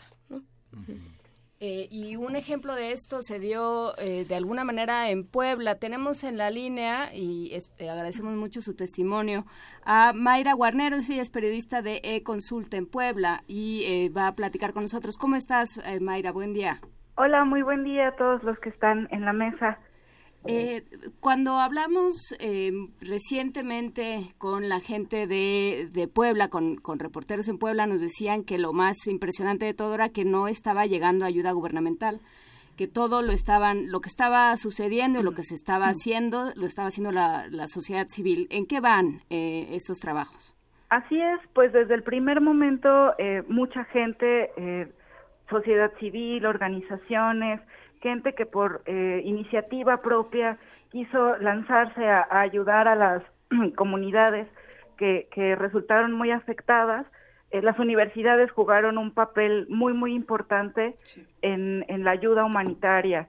Se organizaron muchas brigadas con, con los programas que ya de por sí tienen las universidades de, de ayuda a comunidades, que además en Puebla son comunidades que quedan muy lejanas a la capital, estamos hablando de tres, cuatro horas de camino en, en lugares que son de difícil acceso, además por, por las carreteras, por esta, estas cuestiones de qué es la sierra, qué es la, la mixteca, es, es un terreno bastante complicado de llegar, entonces, eh, pues también se vio dificult, eh, con varias dificultades porque eh, mucha gente quería ir en sus vehículos entonces, eso también hubo como, como un problema de, comunicación en, en cuanto a, a, caminos y a rutas de acceso.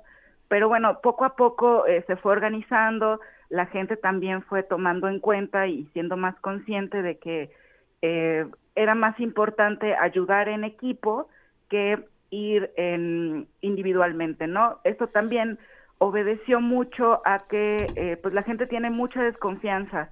En la ciudad se veían eh, al paso de los días, esto fue un, martes, y bueno, miércoles, jueves, viernes, eh, toda esa semana había centros de acopio en todas partes, en tiendas, en, en pequeños comercios, en cafeterías, en, en, lugares de la ciudad, donde la gente pues tenía ese ánimo de ayudar y esa necesidad de hacerlo, ¿no? Porque eh, además estos, estas comunidades y estos pueblos eh, son, son comunidades migrantes, entonces en su mayoría hay mujeres, niños y personas de la tercera edad, entonces la ayuda es eh, muy, muy necesaria, ¿no? Porque son, son comunidades eh, con niveles de pobreza bastante altos, entonces, eh, y además este problema de migración, ¿no?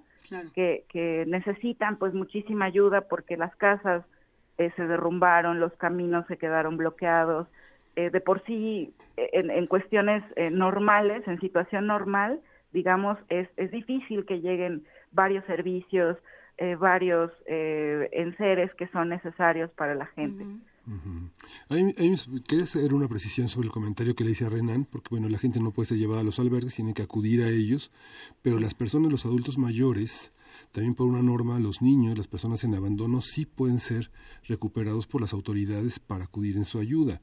Y esta parte es fundamental porque, bueno, sabemos que gran parte de los adultos mayores, por una cuestión, eh, tan atados a, a, su, a su patrimonio, a sus recuerdos, a todas las cosas significativas, es difícil que puedan este, este, acudir a este tipo de, de, cuestiones. Y a mí me sorprende también, este, eh, Alejandra, Luisa, jóvenes, esta parte en la que hay una muy poca sensibilidad de las, de, de, del, del, mundo privado hacia las, hacia, hacia las personas que están en una situación vulnerable. La gente acude a los supermercados, compra cosas que no se pueden cocinar, que no se pueden emplear.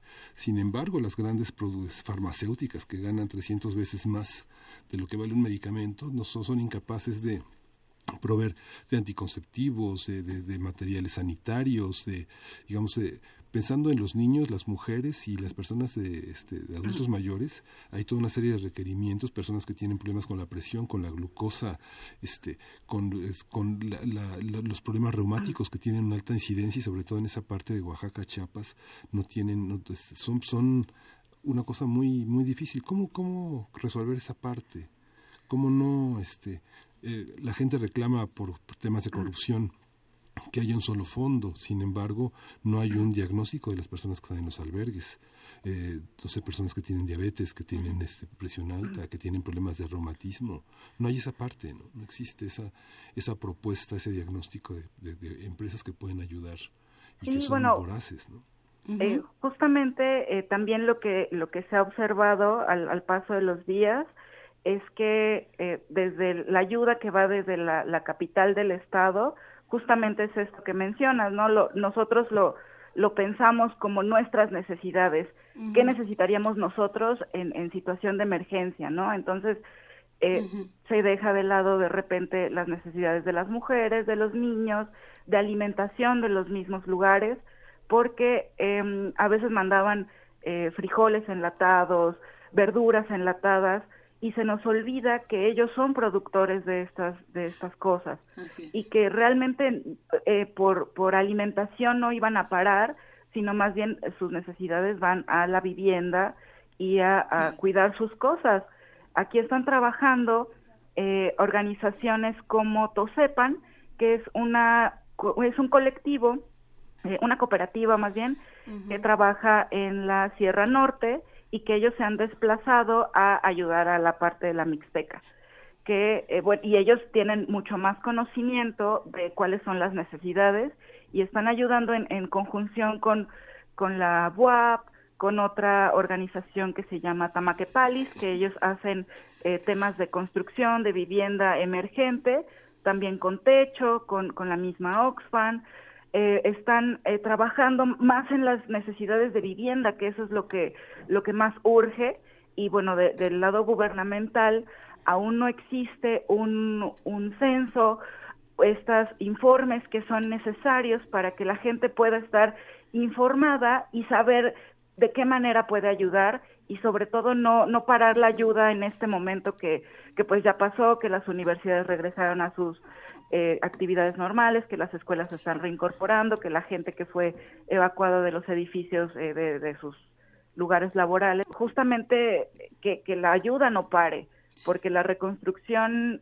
es lo más importante. Y bueno, la gente eh, lo que comentaban estas organizaciones es que comida tienen, pero eh, la parte de reconstruir sus casas, de recuperar lo poco que, pudieran recuperar, eh, pues esa es la, parte más complicada y la parte en la que tendríamos que, que hacer más conciencia como medios, como organizaciones, como sociedad civil, de cuáles son realmente las necesidades y que ya los reporteros ya no están yendo a las comunidades, los medios ya no están cubriendo esta parte, entonces, pues en el, en, en el colectivo se, se olvida que, que la gente sigue en, emergencia y que sigue con muchas necesidades eh, básicas, ¿no? Como la, la vivienda.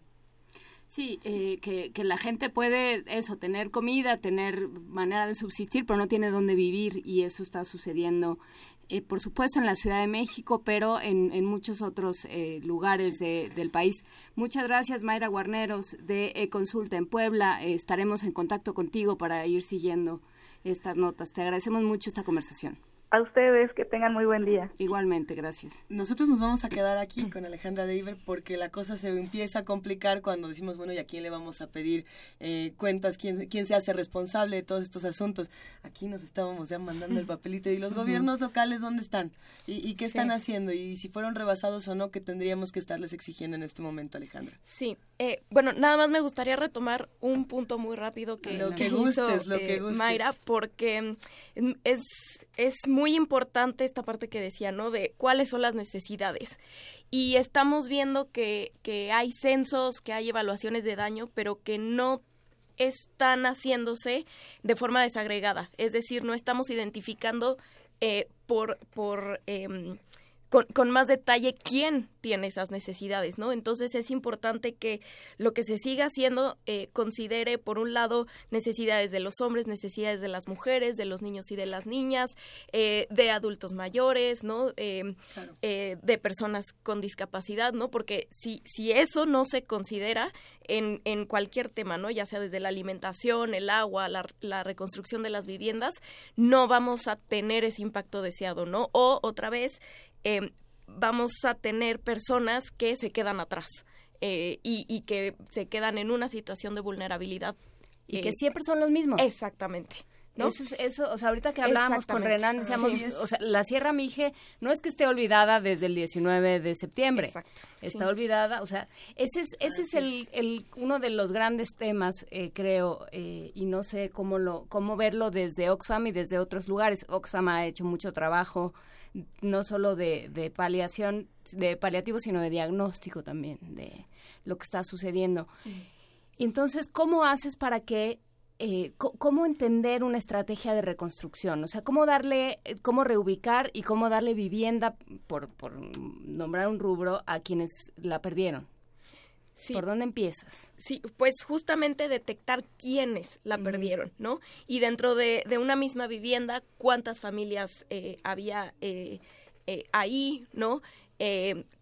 Otra vez, cuántas de esas son mujeres, cuántos son hombres, cuántos son niños, si eran jefes de familia, si eran jefas de familia.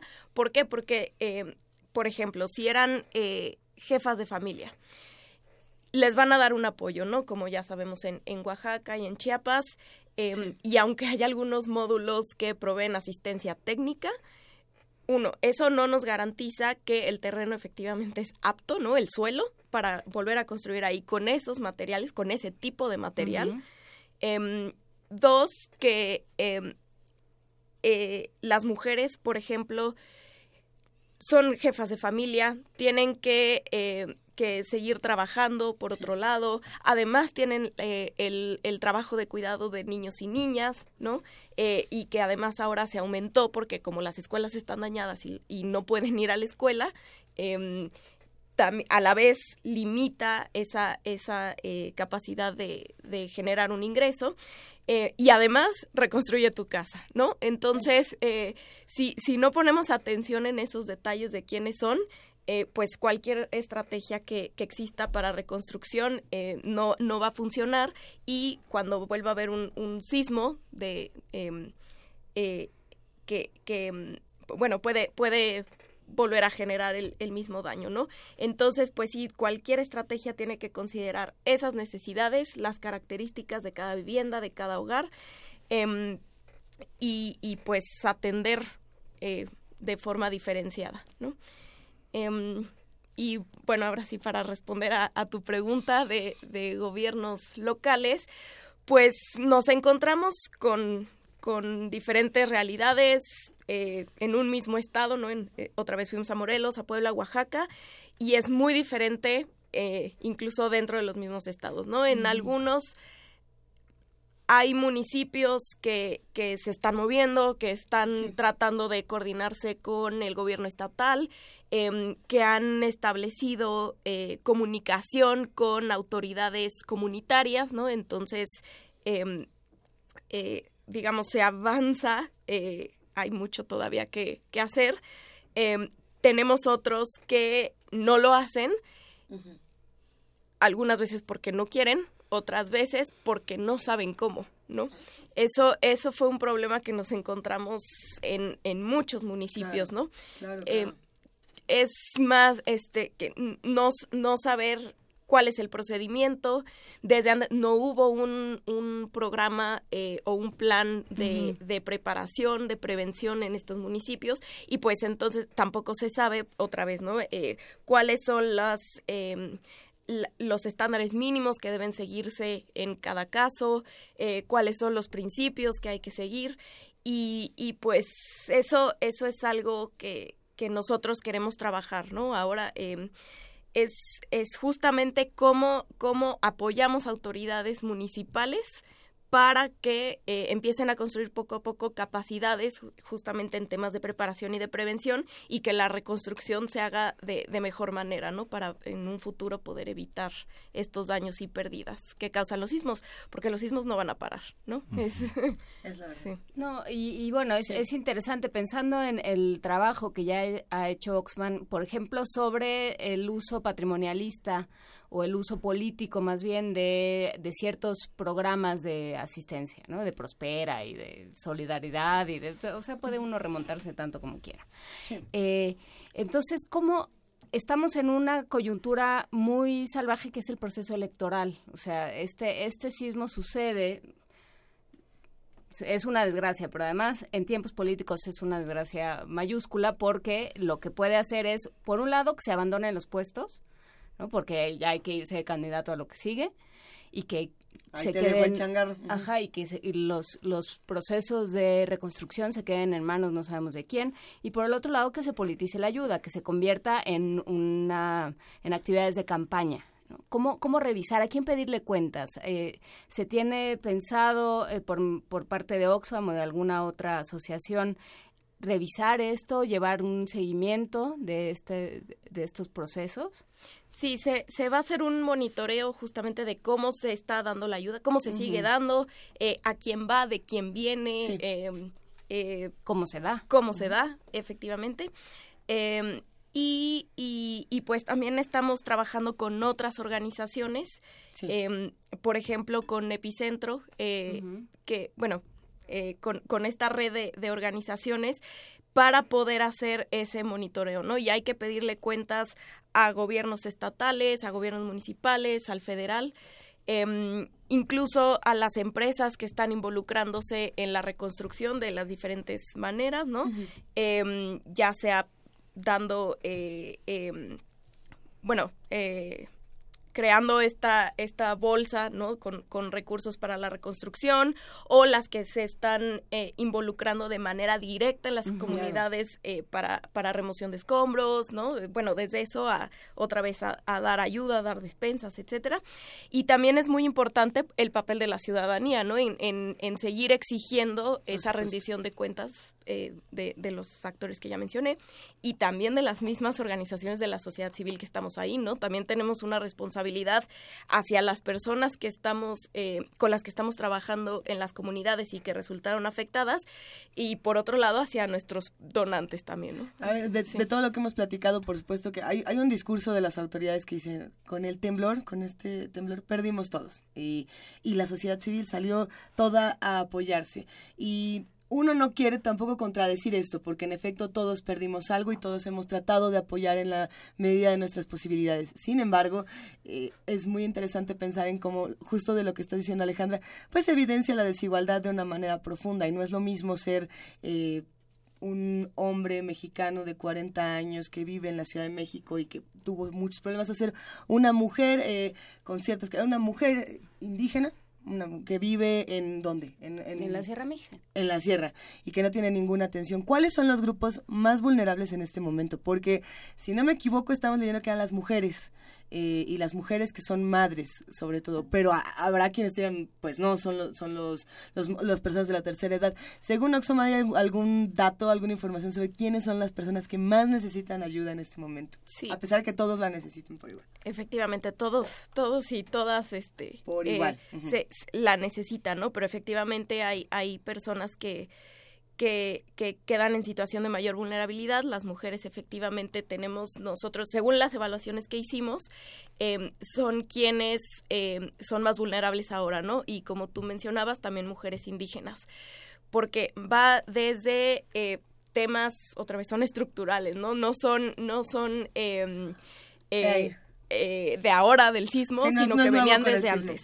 Entonces, ¿no? De, son mujeres indígenas que además no hablan español, entonces las pocas veces que ha ido alguien a proveer información, porque ese es otro problema, no está llegando la información, llega en español, ¿no? Entonces, a lo mejor en algunos casos hay, hay traductores o traductoras que ayudan eh, eh, a... Pero no está contemplado. Pero no se contempla, ¿no? Em, y, y sí, efectivamente, eh, ellas porque, como mencionaba, ¿no? Tenemos a, hombres que, en, Morelos, en Puebla y en Oaxaca se dedican principalmente a la agricultura y a, la pesca. No fueron actividades que se hubieran dañado con el sismo, ¿no? Eh, sí se interrumpieron porque ayudaron, ¿no? A, sus vecinos en sus mismas casas, ¿no? Eh, eh, pero, pero en realidad no están dañadas. En cambio, los medios de vida de las mujeres sí, porque principalmente se dedicaban a, tenían hornos para totopos en Oaxaca, por ejemplo, en Puebla para pan, que sí se cayeron, ¿no? Entonces, claro. Em, o, o, que se dedicaban, o, más bien eh, son trabajan en, en tiendas eh, de autoservicio, en abarrotes, ¿no? En, en, comercios. Em, no como dueñas, otra vez nada más como, como, empleadas. como empleadas. Entonces, eh, este es un problema porque sí, se interrumpen igual que los hombres las actividades por estar en esta dinámica de, de, ver cómo puedo ayudar en mi misma comunidad a limpiar, este, a, recoger escombros, em, e incluso a recibir a, o sea, si, si, su vivienda no se dañó, a recibir a, sus familiares que sí tuvieron alguna afectación.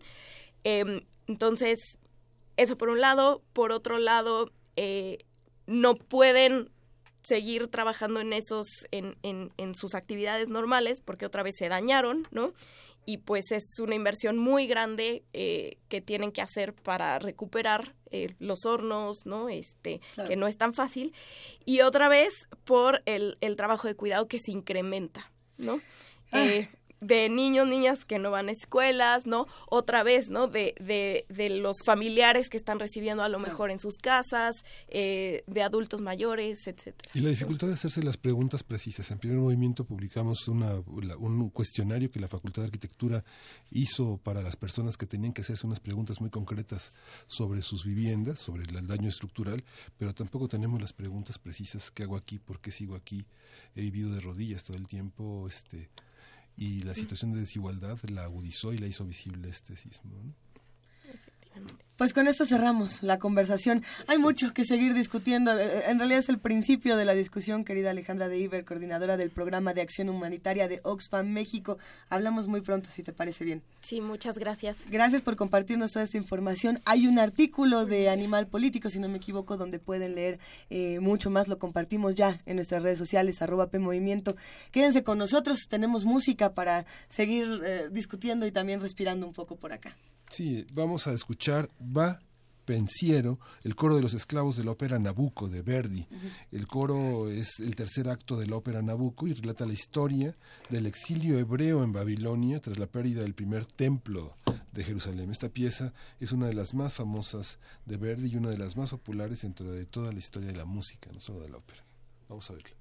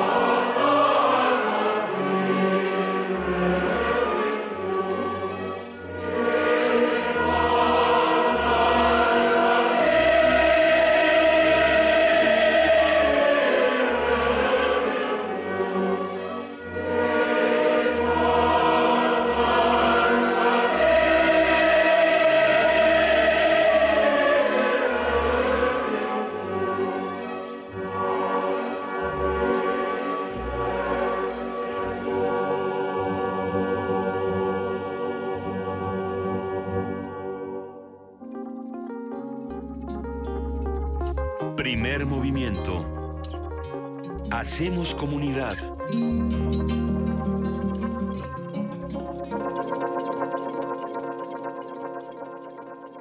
Hay muchos comentarios en redes sociales.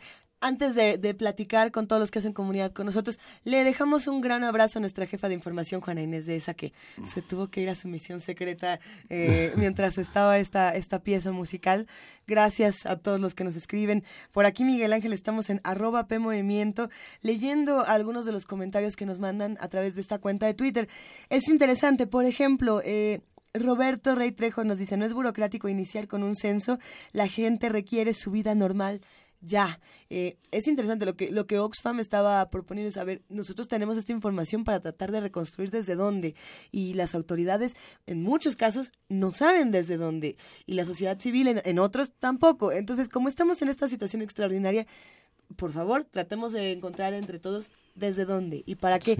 Roberto, si tienes eh, propuestas, sería interesante leerlas en arroba P Movimiento y para todos los que tengan alguna eh, propuesta, comentario, crítica, apapacho, mentada, lo que gusten. Estamos aquí listos para escuchar sus comentarios. Arroba P Movimiento en Twitter, Diagonal Primer Movimiento UNAM en Facebook. 55 36 43 39 es el teléfono. Y bueno, estamos en las redes de TV UNAM, eh, son, que son muy importantes, TV UNAM, arroba TV UNAM, tv.unam.mx y en los canales 20, 20.1 en la televisión de paga y en la, y en la, y en la televisión abierta, en el canal en la abierta es el 20. El 20. En la de, en la de cable. Es que no se dice cable. La paga. Se dice paga. 120. Bueno. 120. Le mandamos un gran abrazo al equipo de TV UNAM. Hay que decirlo, el día de hoy que tuvimos algunas fallas técnicas, el equipo de Radio UNAM y el equipo de TV UNAM salieron eh, como guerreros épicos. a mover cámaras, mover micrófonos, mover audios. Sí. Y, y, siempre se agradece mucho cuando entre todos podemos justamente reconstruirlo. Y nos han escrito para decir que les gusta mucho esta cabina. Sí. No nos vamos a quedar aquí. También nos gusta mucho. Esta es la cabina para los que nos están observando en, en TV UNAM y para los que nos escuchan y a lo mejor escuchan un poco distinto. Esta es la cabina de AM, del 860 de AM.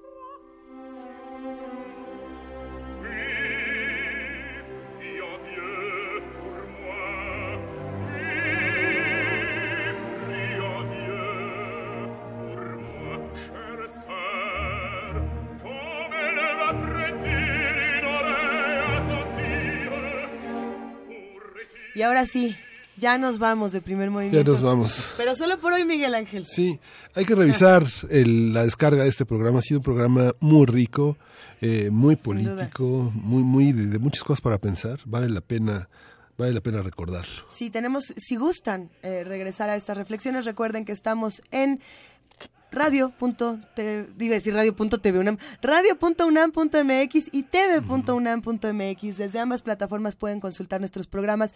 Mandamos un gran abrazo y la gran virtud de estar en la cabina de AM es que tenemos aquí el metalófono para tocar eh, el sonido tradicional de Radio UNAM, pero tenemos muchas versiones, entonces mientras nos despedimos las vamos a tocar. A ver, es esta la primera, que era Luego hay otra versión que es la siguiente. Pero la que es mi consentida, y ya con esa nos vamos, es esta. Que según yo es esa, pero eh, ya cada quien elige la de su preferencia. Gracias, querido Miguel Ángel. Gracias, Lisa. Gracias, gran equipo de Primer Movimiento de Radio y de TV UNAM. Nos vamos y nos escuchamos mañana de 7 a 10. Sí, esto fue Primer Movimiento. El mundo desde la universidad.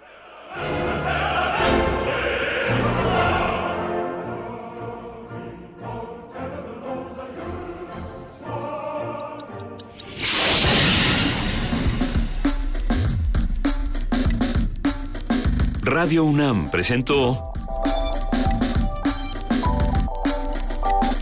Primer Movimiento. El mundo desde la universidad.